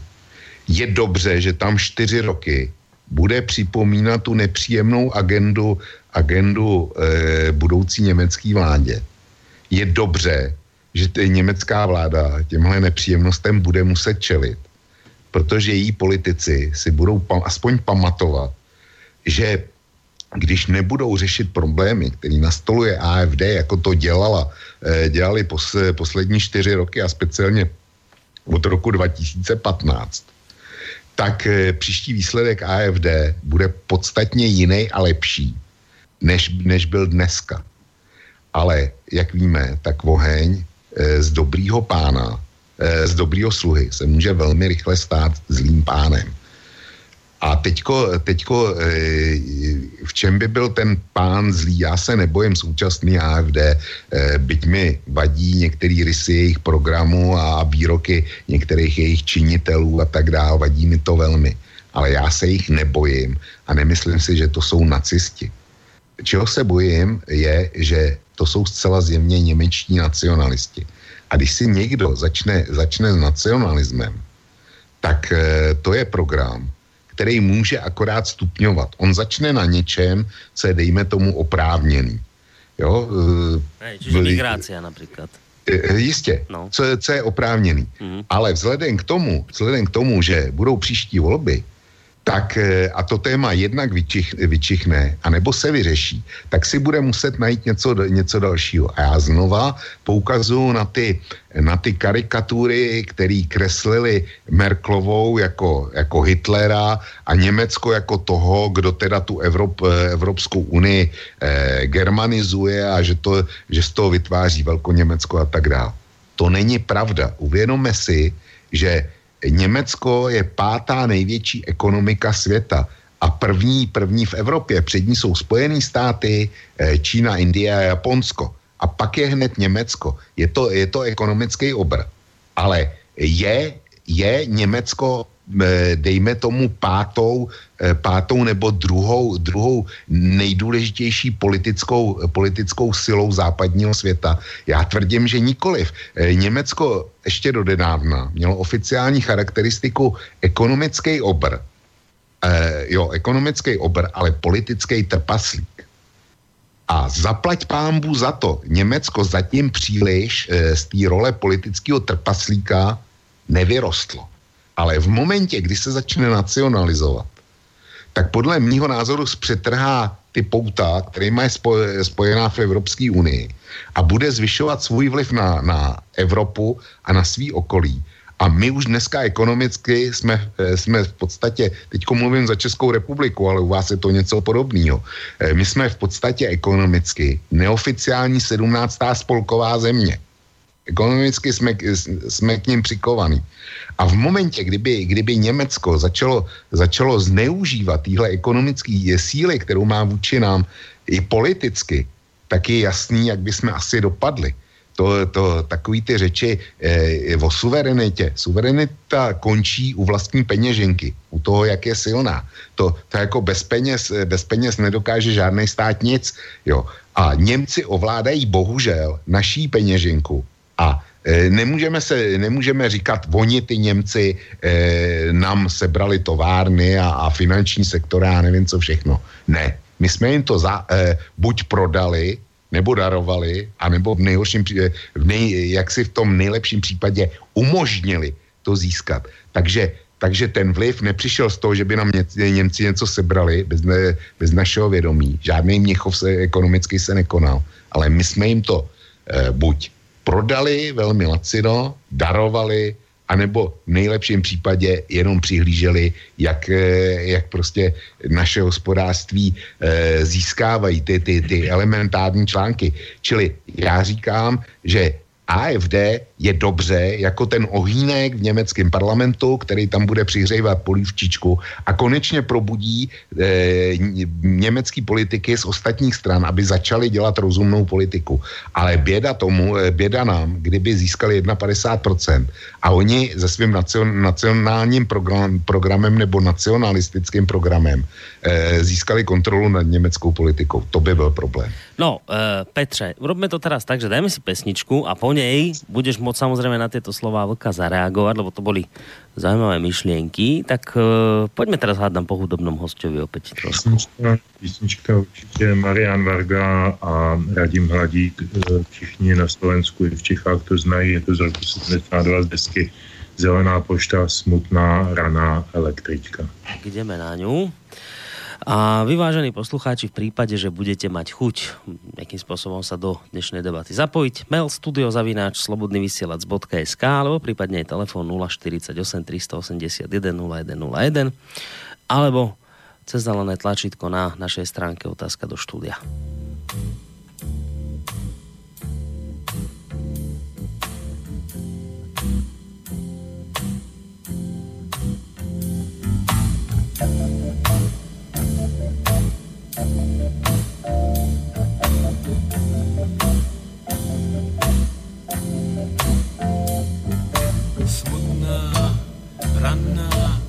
Ranná električka a ja v nej, a ja v nej už ma vezú, už ma vezú ako v rakvi, v rakvi sklenenej smutno zvonia, zvonia pred nami a za nami smutno smutno zvonia smutné zvonce v smutnom dni.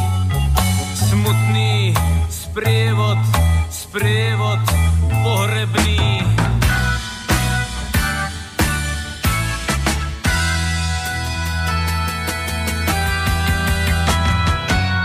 Vždy, keď idem takto k tebe, vždy, keď idem takto k vám,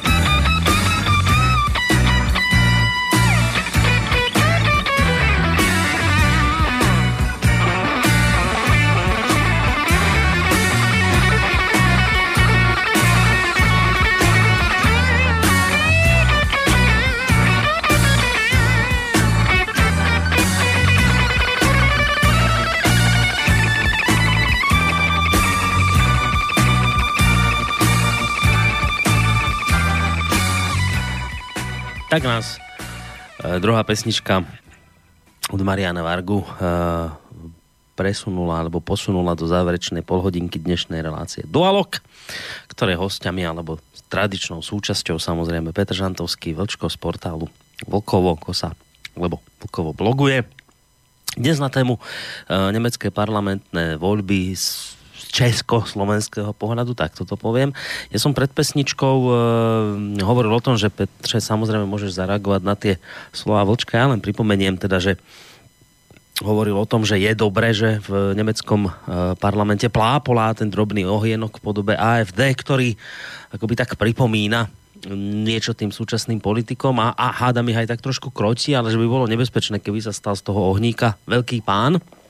S tým asi nebudeš mať veľký problém, ale skôr by ma potom zaujímalo aj tvoje vyjadrenie na adresu toho, čo povedal Vočko pred pesničkou a síce, že dnes e, je Česká republika v podstate akoby ďalším nepísaným e, spolkovým štátom Nemecka a preto reči o nejakej suverenite sú už akoby len chimérou, takto som to pochopil. A čo vravíš na toto? Tak já začnu možná od konce, to bude stručnější.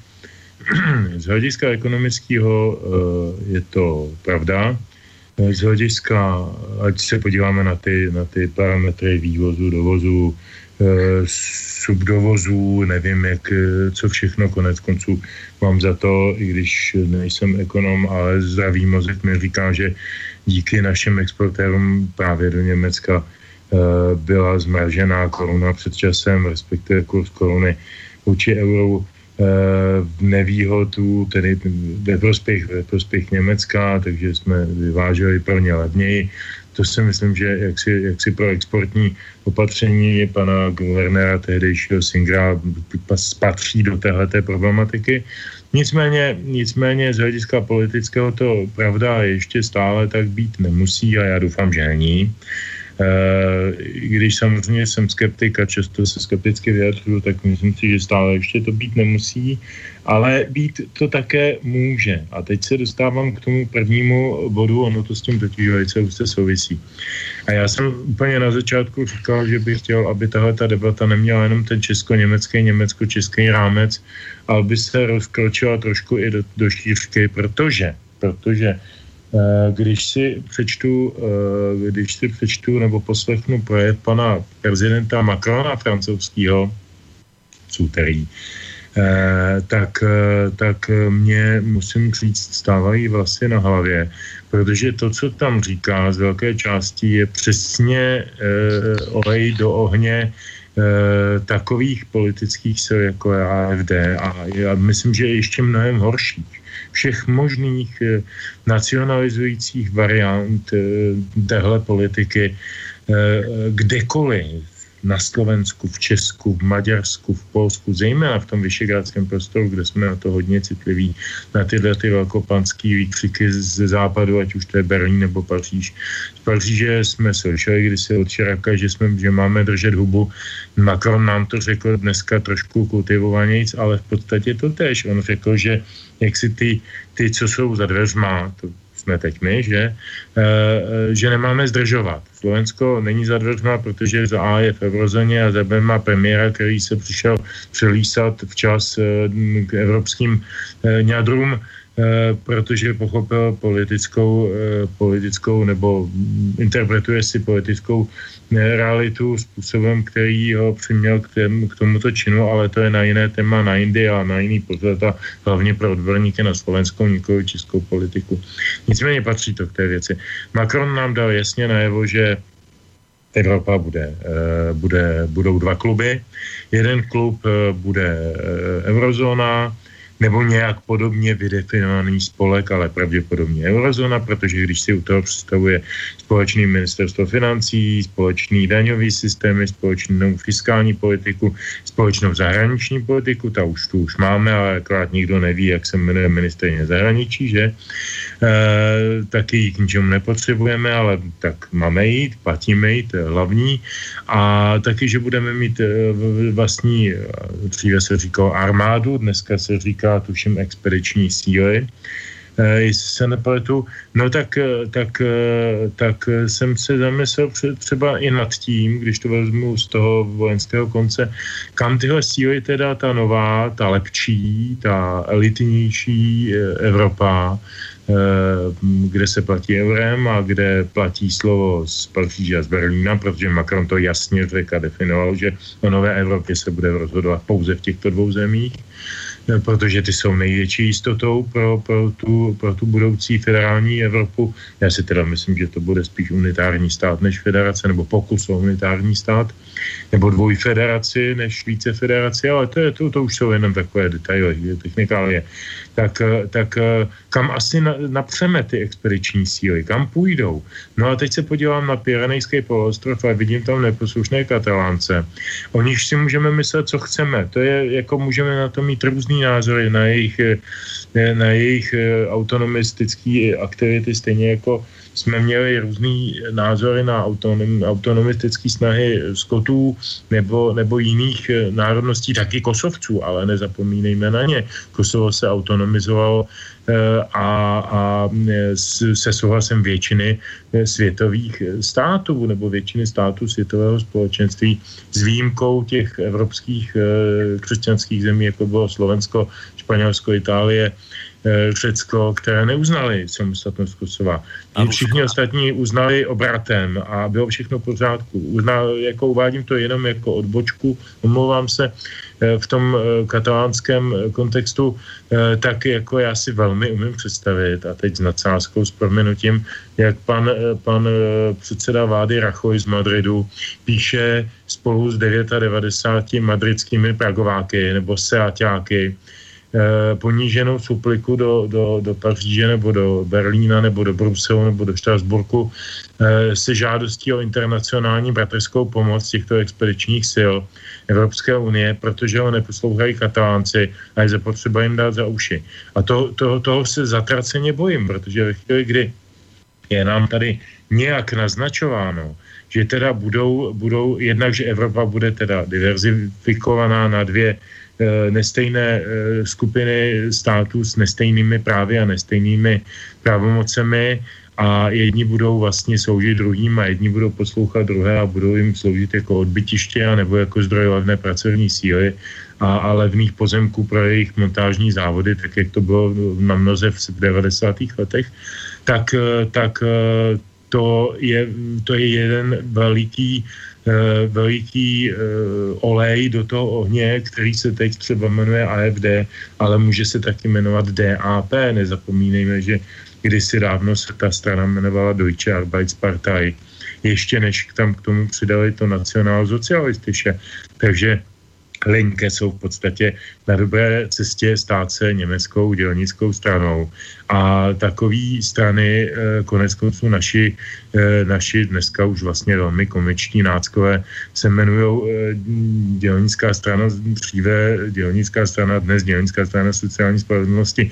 Tam se přímo deklarovalo, že jo, od začátku nějaké následovnictví za nějakými předchozími eh, vzory. Eh, a to, že, to, že prostě naši, naše dělnická strana česká eh, jak si neuspívá tak, jak by si sama představovala, že je vlastně bezvýznamná z hlediska politické reality, protože byla překonaná, vznikla v jiné době a, a neuměla se adaptovat na dobu tuto tak se klidně může stát, že přijde nějaký mnohem chytřejší eh, pan předseda nějaké takové podobné strany, bouchne do stolu a nabídne nám na složité otázky jednoduché odpovědi. A to, se, to budeme ještě vzpomínat na to, jak vypadaly AFD a jak byli míromilovní. Takže toho se opět bojím. Po třetí už dneska. No, Volčko, ideš. Jestli nás poslouchá e, nějaký ten pisálek e, z deníku Pravda, co nás oz, označil za nacistický server, tak e, čekám, že teďko, Má to potom, co teraz řekl ťaž- Petr, Má to ťažké teraz, no. e, až, až, až jako se zpamatuje ze, šo, ze šoku, tak sedne a napíše velký rozostřený článek a minimálně podá na Petra žalobu pro šíření e, poplašní zprávy. Protože, protože já, e, jak si jeho e, interpretaci toho, co řekl Macron a, a těch vizí nezdílím. Sdílím to, co, si, eh, to, co řekl o tom, jaký ten projev může mít dopad. To samozřejmě, protože mimo jiné eh, lze dospět i k interpretacím, který, eh, kterou právě přednesl Petr. Ale já to, já to nezdílím. Macron eh, je racionální politik, ale nejdřív, než přednesu svoje vidění, tak řeknu jednu zásadní věc. Je zcela bez diskuze, že v Evropské unii nelze, a bez ohledu na to, kdo zrovna vládne, nelze nic protlačit proti vůli Francie nebo Německa. To je prostě axiom, z kterého je třeba vít. Jo, Petře, a ještě, ještě teda jedna věc. Vrátím se, já už jsem to jednou zaregistroval, to, co si říkal o Širakovi.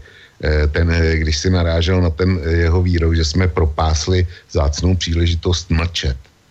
Tak ano, tenhle, tenhle výrok vypadá děsivě, když ho použiješ jenom tak a bez kontextu.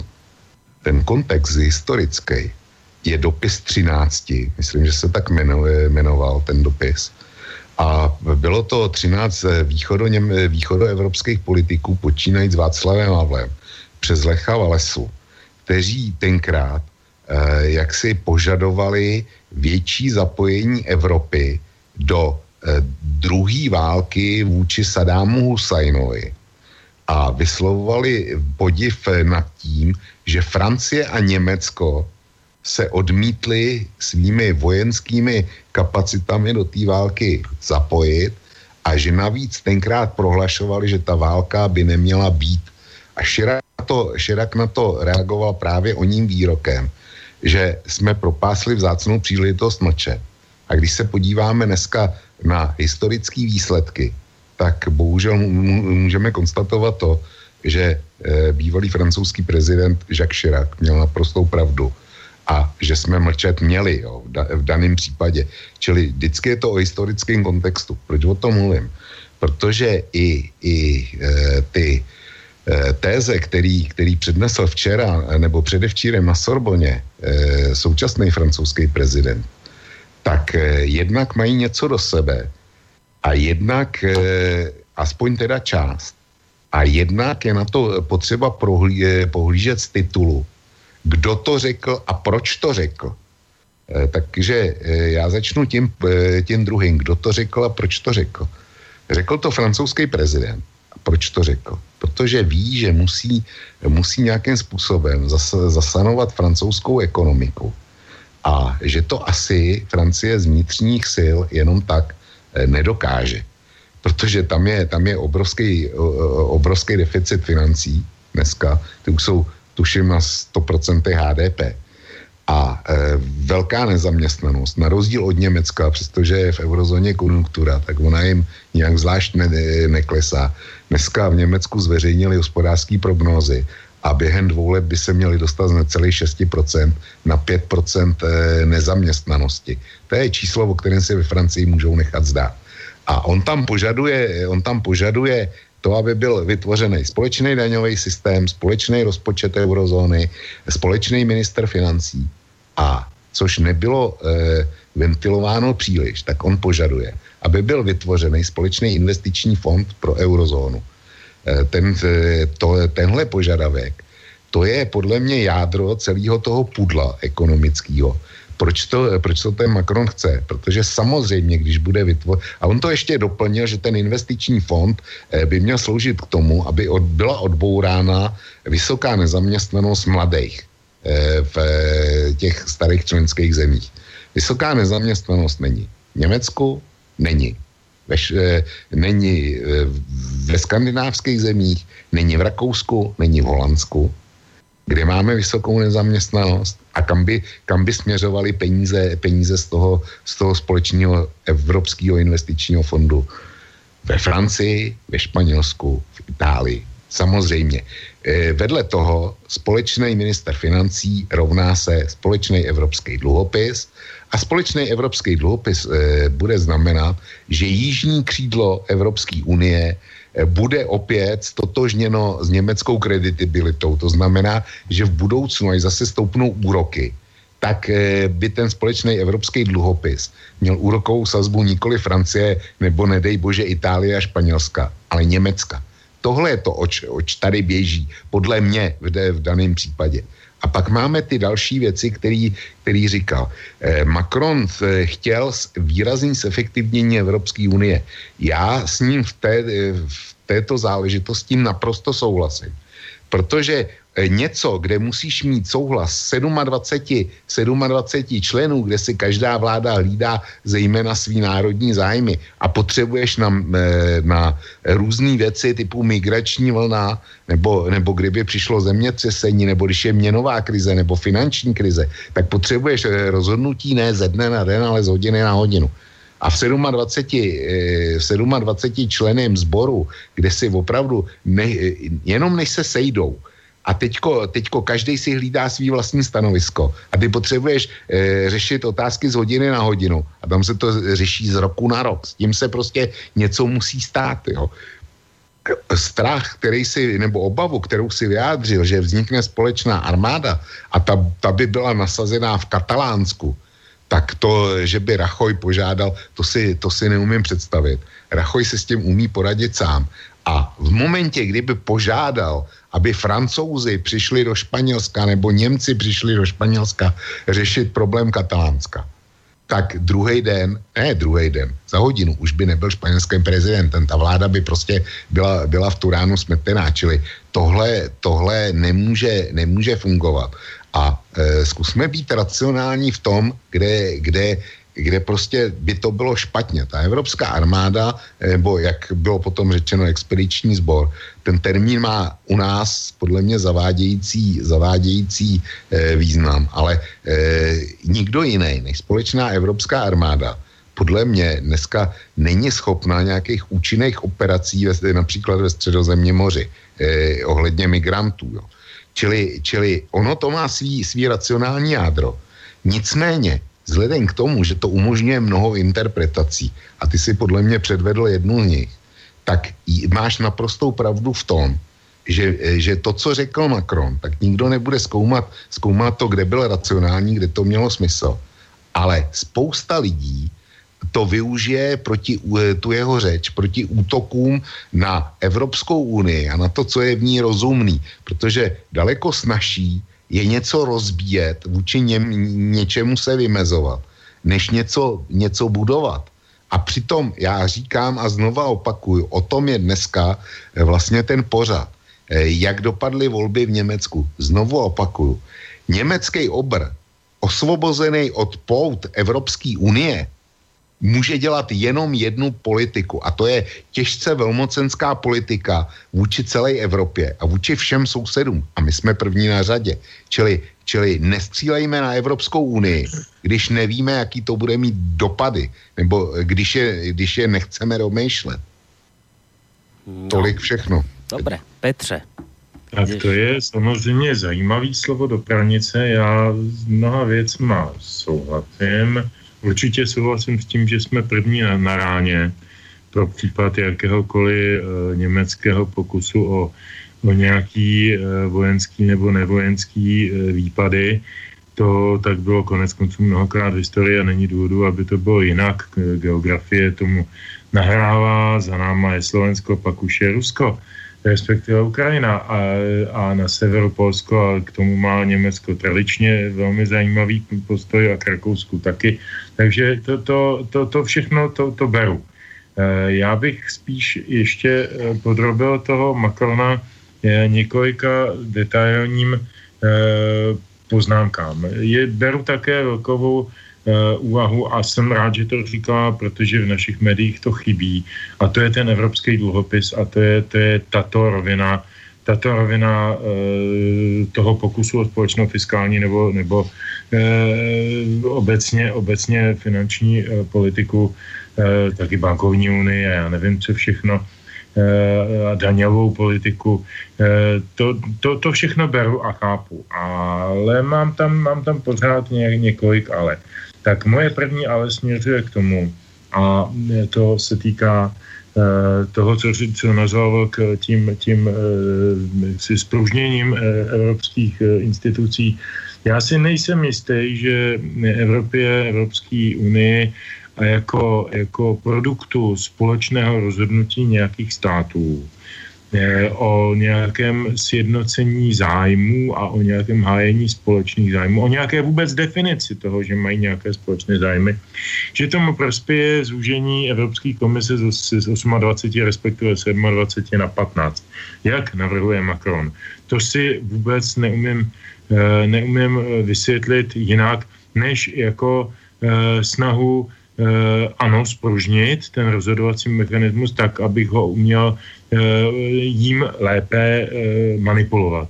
Protože když tam mám nějakého jednoho Chorvata, nějakého jednoho Bulhara, nějakého jednoho nevím koho, nevím, jak to jsou lidi, se kterými já nevím vůbec mluvit, já francouz nebo Němec nebo něco, já vůbec nevím, co chtějí, vůbec, jako proč tam vůbec jsou, no tak brali jsme je, protože aby jsme rozšířili tu, to území, aby jsme zvětšili tu unii dobrá, protože ten vliv tam je a je to od, dobrý odbytiště pro naše zboží a, a jsou tam ještě firmy, které nám nepatřily do teďka, no tak teď nám prostě patří e, chorvatský mlékárenství, který do té doby nám nepatřilo. OK, to jsou všechno legitimní ekonomické zájmy, ale e, vy, vyloučit v tu chvíli e, chorvatského komisaře z komise je prostě brutalita. A tomu já neříkám jaksi vylepšení a zdemokratizování toho, toho soustátí nebo toho společenství. To je jedna věc. Co se týče toho, eh, toho vojenského potenciálu. Já se omlouvám, eh, to expediční eh, jsem použil blbě, já jsem se u toho zarazil už v prvním okamžiku, tam je přímo řečeno intervenční síly, nikoli expediční. Expediční sbory jsou naše armádní sbory, když jedeme eh, do Basel budovat eh, vojenskou nemocnici, když je tam válka, nebo do Kninu jsme jeli budovat, eh, nebo vezeme expedičním sborem chemické vojáky někam kamkoliv na, na, na východ nebo jihovýchod.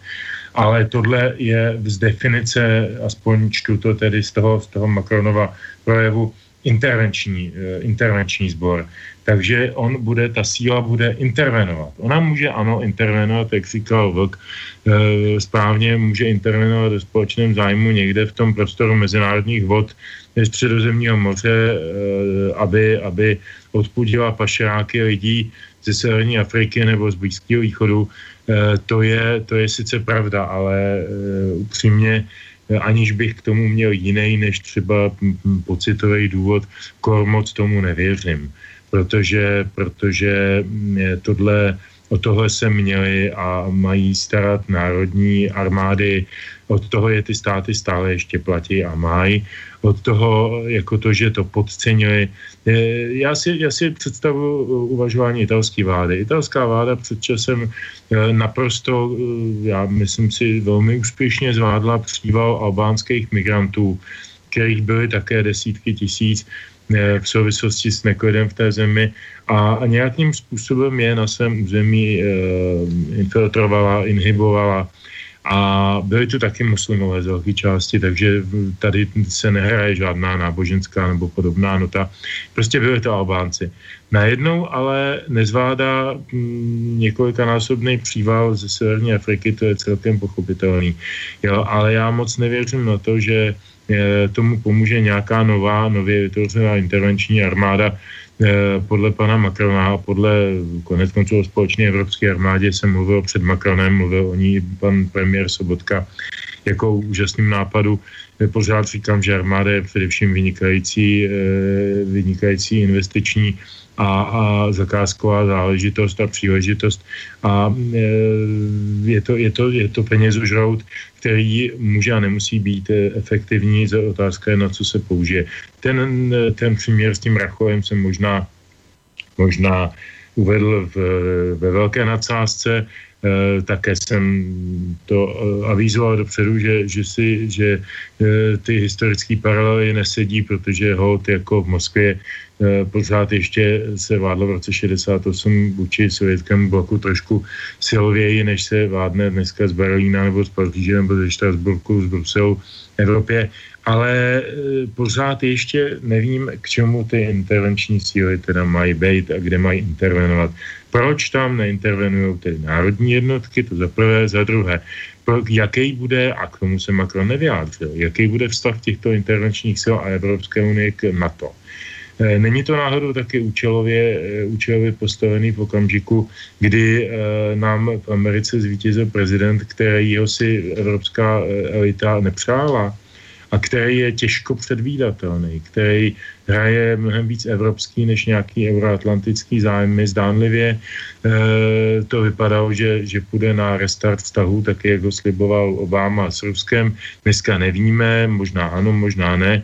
Zdá se, že půjde na ukončení války v Sýrii. Za jakých podmínek, e, jak se postaví k, k požadavkům Kurdů, nevíme a víme ale, že tam jde o ropu a nic jiného, stejně jako v Saudské Arabii.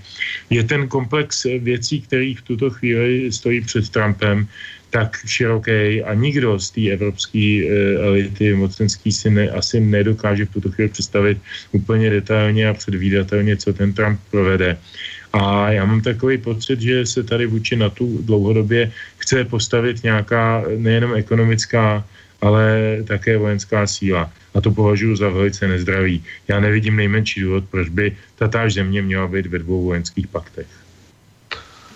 No, no já už nemám moc času, no. ale přesto se zkusím vyjádřit. E, za prvně, e, Evropská armáda není myšlenka nová. Ta z evropské ozbrojené síly byly nějakým způsobem deklarovány už dávno a možná, že dokonce e, už v nějakých základních Eh, zakládacích dokumentech Evropské unie, ale tohle, tohle mm, musel bych na internet a musel bych se podívat, ale Evropská armáda není za prvně, za prvně nová myšlenka.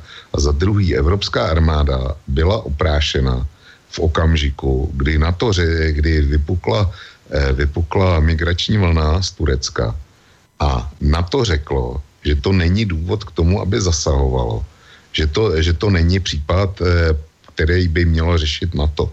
Eh, v Turánu některé státy, kromě jiného teda taky Česká republika řek, eh, řekli, že eh, začali volat po evropské armádě.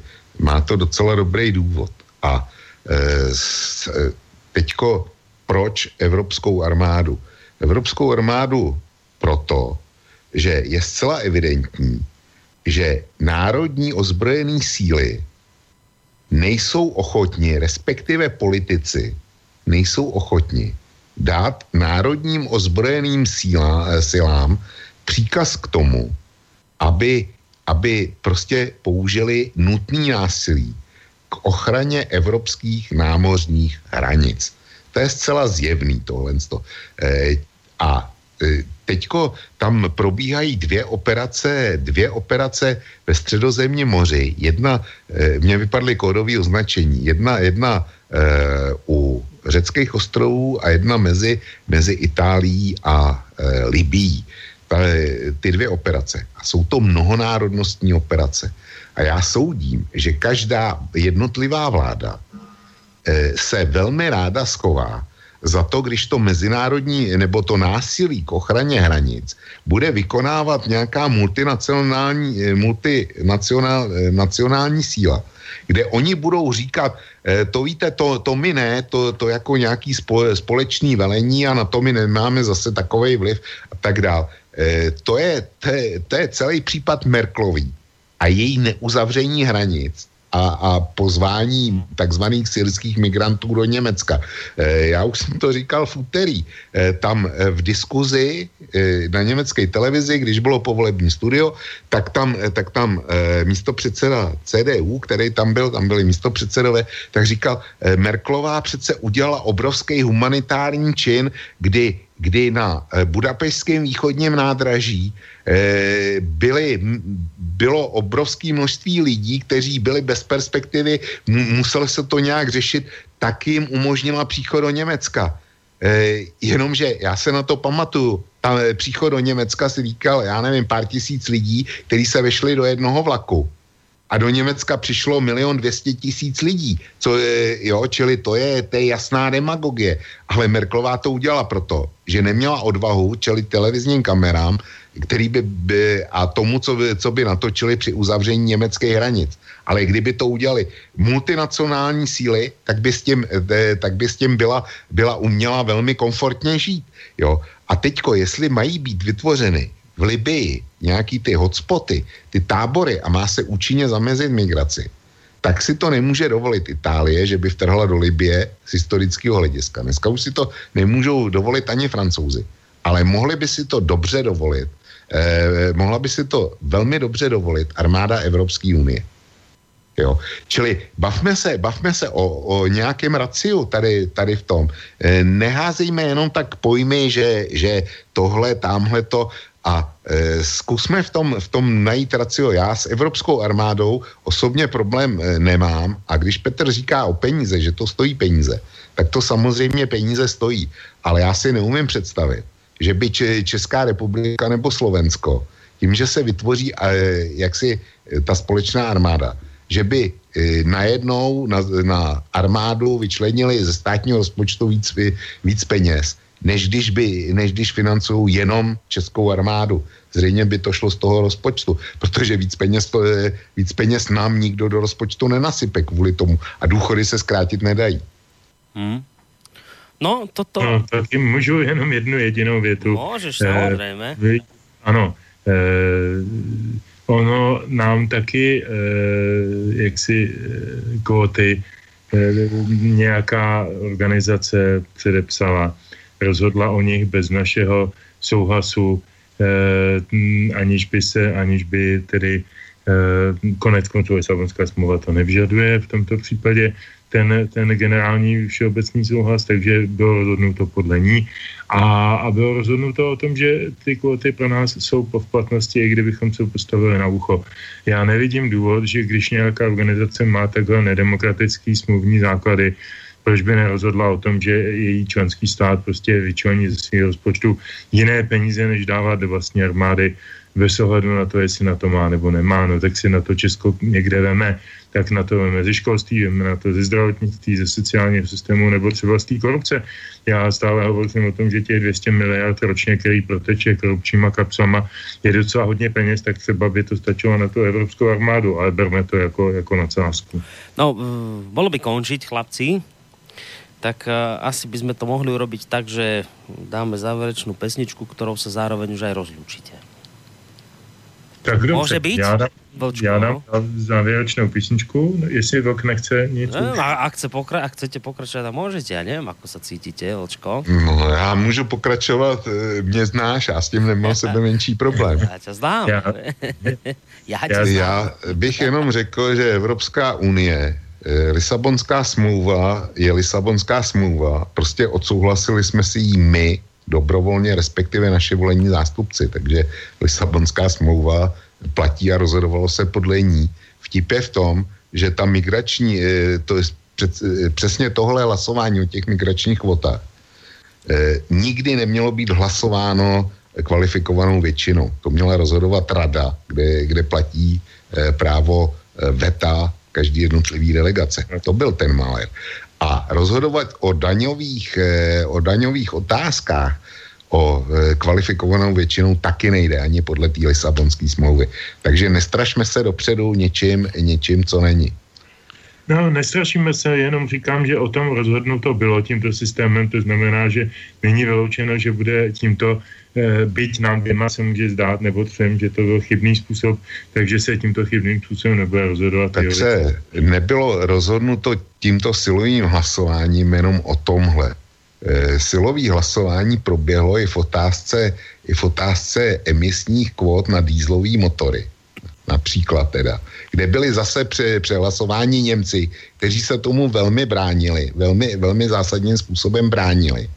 A výsledkem toho je Dieselgate a všechny ty podvody, který, který se dělaly, protože automobilky eh, existují fyzikální zákony a pak existují přání ekologických teroristů a šílenců a ty nejdou, ty nejdou dohromady. Takže se prosadili ty, ty šílenci, ty šílený představy o tom, jak, e, že, že zkrátka jedna a jedna můžou být i šest a půl, když si to někdo přeje, jenomže v praxi to nešlo udělat. Tak z toho, z toho vznikl. Dieselgate. Ne, že by automobilky chtěli zcela nezbytně podvádět, jo, ale protože to technicky nedokázali v daném okamžiku tak z toho to vzniklo. Čili eh, to, to nás, já tím chci říct, že to násilné hlasování, to, to bylo použito jednou proti nám a jednou prohrál někdo jiný. No dobré, ale... Bohužel, jo, ve obou případech to, to teda bylo špatně, No. ale příště to může být dobře. No ale nepodporuje to tú tézu, čo hovorí tu Petr, Že my, budeme, že že my budeme, veď práve preto, že si to teraz sám potvrdil, že už to bolo dvakrát použité, tak to potvrdzuje tú tému, tézu, že jednoducho to môže byť kedykoľvek znova zneužité. Veď to je práve... Ale akoby- zneužitý, zneužitý. To je práve eh, potvrdenie toho, Borisy, čo hovorí nejde, Petr, nejde, o, nejde o zneužití.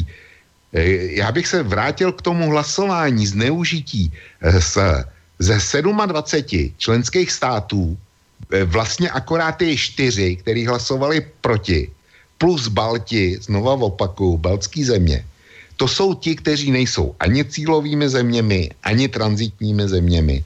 To znamená, že z 500, tehdy, eh, 500 milionů obyvatel pouze, pouze, já nevím, nějakých eh, 60 milionů, 60 milionů hlasovalo proti něčemu, co chtělo těch zbylejch.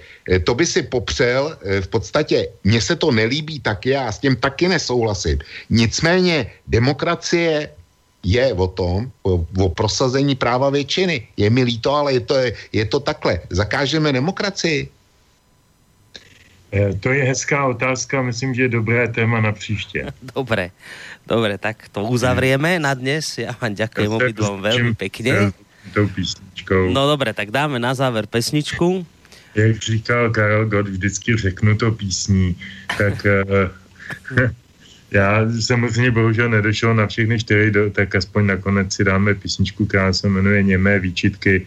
Eh, Ta je opět z pera Mariana Vargy z Alba Divergencie z roku tuším 82 a na kytaru tam pro změnu hraje český kytarista Luboš Andršt, naštěstí ještě žijící na rozdíl od Vargy. Takže nakonec němé výčitky pro tebe. Borisku, jenom jedna věc. Eh, Ona je ta písnička nějak eh, zvláštně eh, zvláštně sestavená, takže ona vypadá, že někde po eh, čtyřech minutách končí, ale ona pokračuje, tak aby si ji nevypnul zbytečně brzy. Ona to, ona to o sobě neříká, ale pokračuje a docela zajímavým kytarovým solem. Tak ďakujem veľmi Dobře, pekne. a ještě než to pustíš, Borisy, tak se, já se dovolím rozloučit eh, jednak s Petrem, jednak s tebou a samozřejmě se všema posluchačkama a posluchačema, zejména pak s těma, který přispívají na provo slobodného vysílače. Tak ešte vás nepustím, Peťo. Teraz Yes, pozerám, že no. pesnička má 18 minút. Prosím? Tu vidím, že tá pesnička mne to píše, že to má 18 minút. Tak to snad nemá, tak to máš i ty blbě. Taky víš co, někde kolem takové sedmé minuty můžeš stáhnout. Dobre. Máš to dovolený. Dobre, tak kolem 7 minúty tu stiahnem v, v dúfaní, že sa na mňa nenahneváš, ak to teda stiahnem v nejakom nevhodnom čase, lebo svieti mi tu číslo, že 18 minút 52 sekúnd, tak ti neviem, fúha, to je teda kláda, je číslo 402, takže máme nějaký zvláštní systémy. Asi. Dobrou Borisku, já do toho ještě vstoupím. No. Já se odpojím, protože jsme se dohodli, že, Áno, že potom áno. si zaskypujem, tak, tak, tak mi zavolej. Jo? Na Dobre. Tak sa maj pekne, vočko, ahoj. A Dobrú noc. Ďakujem Dobrú noc, pekne a spolu s Vlkom samozrejme nerušené počúvanie. Aj, e, bože, nerušené, pekný zvyšok večera aj Petrovi Žantovskému a vám, vážení poslucháči, majte sa pekne do počutia. A to vám praje Boris Koroni.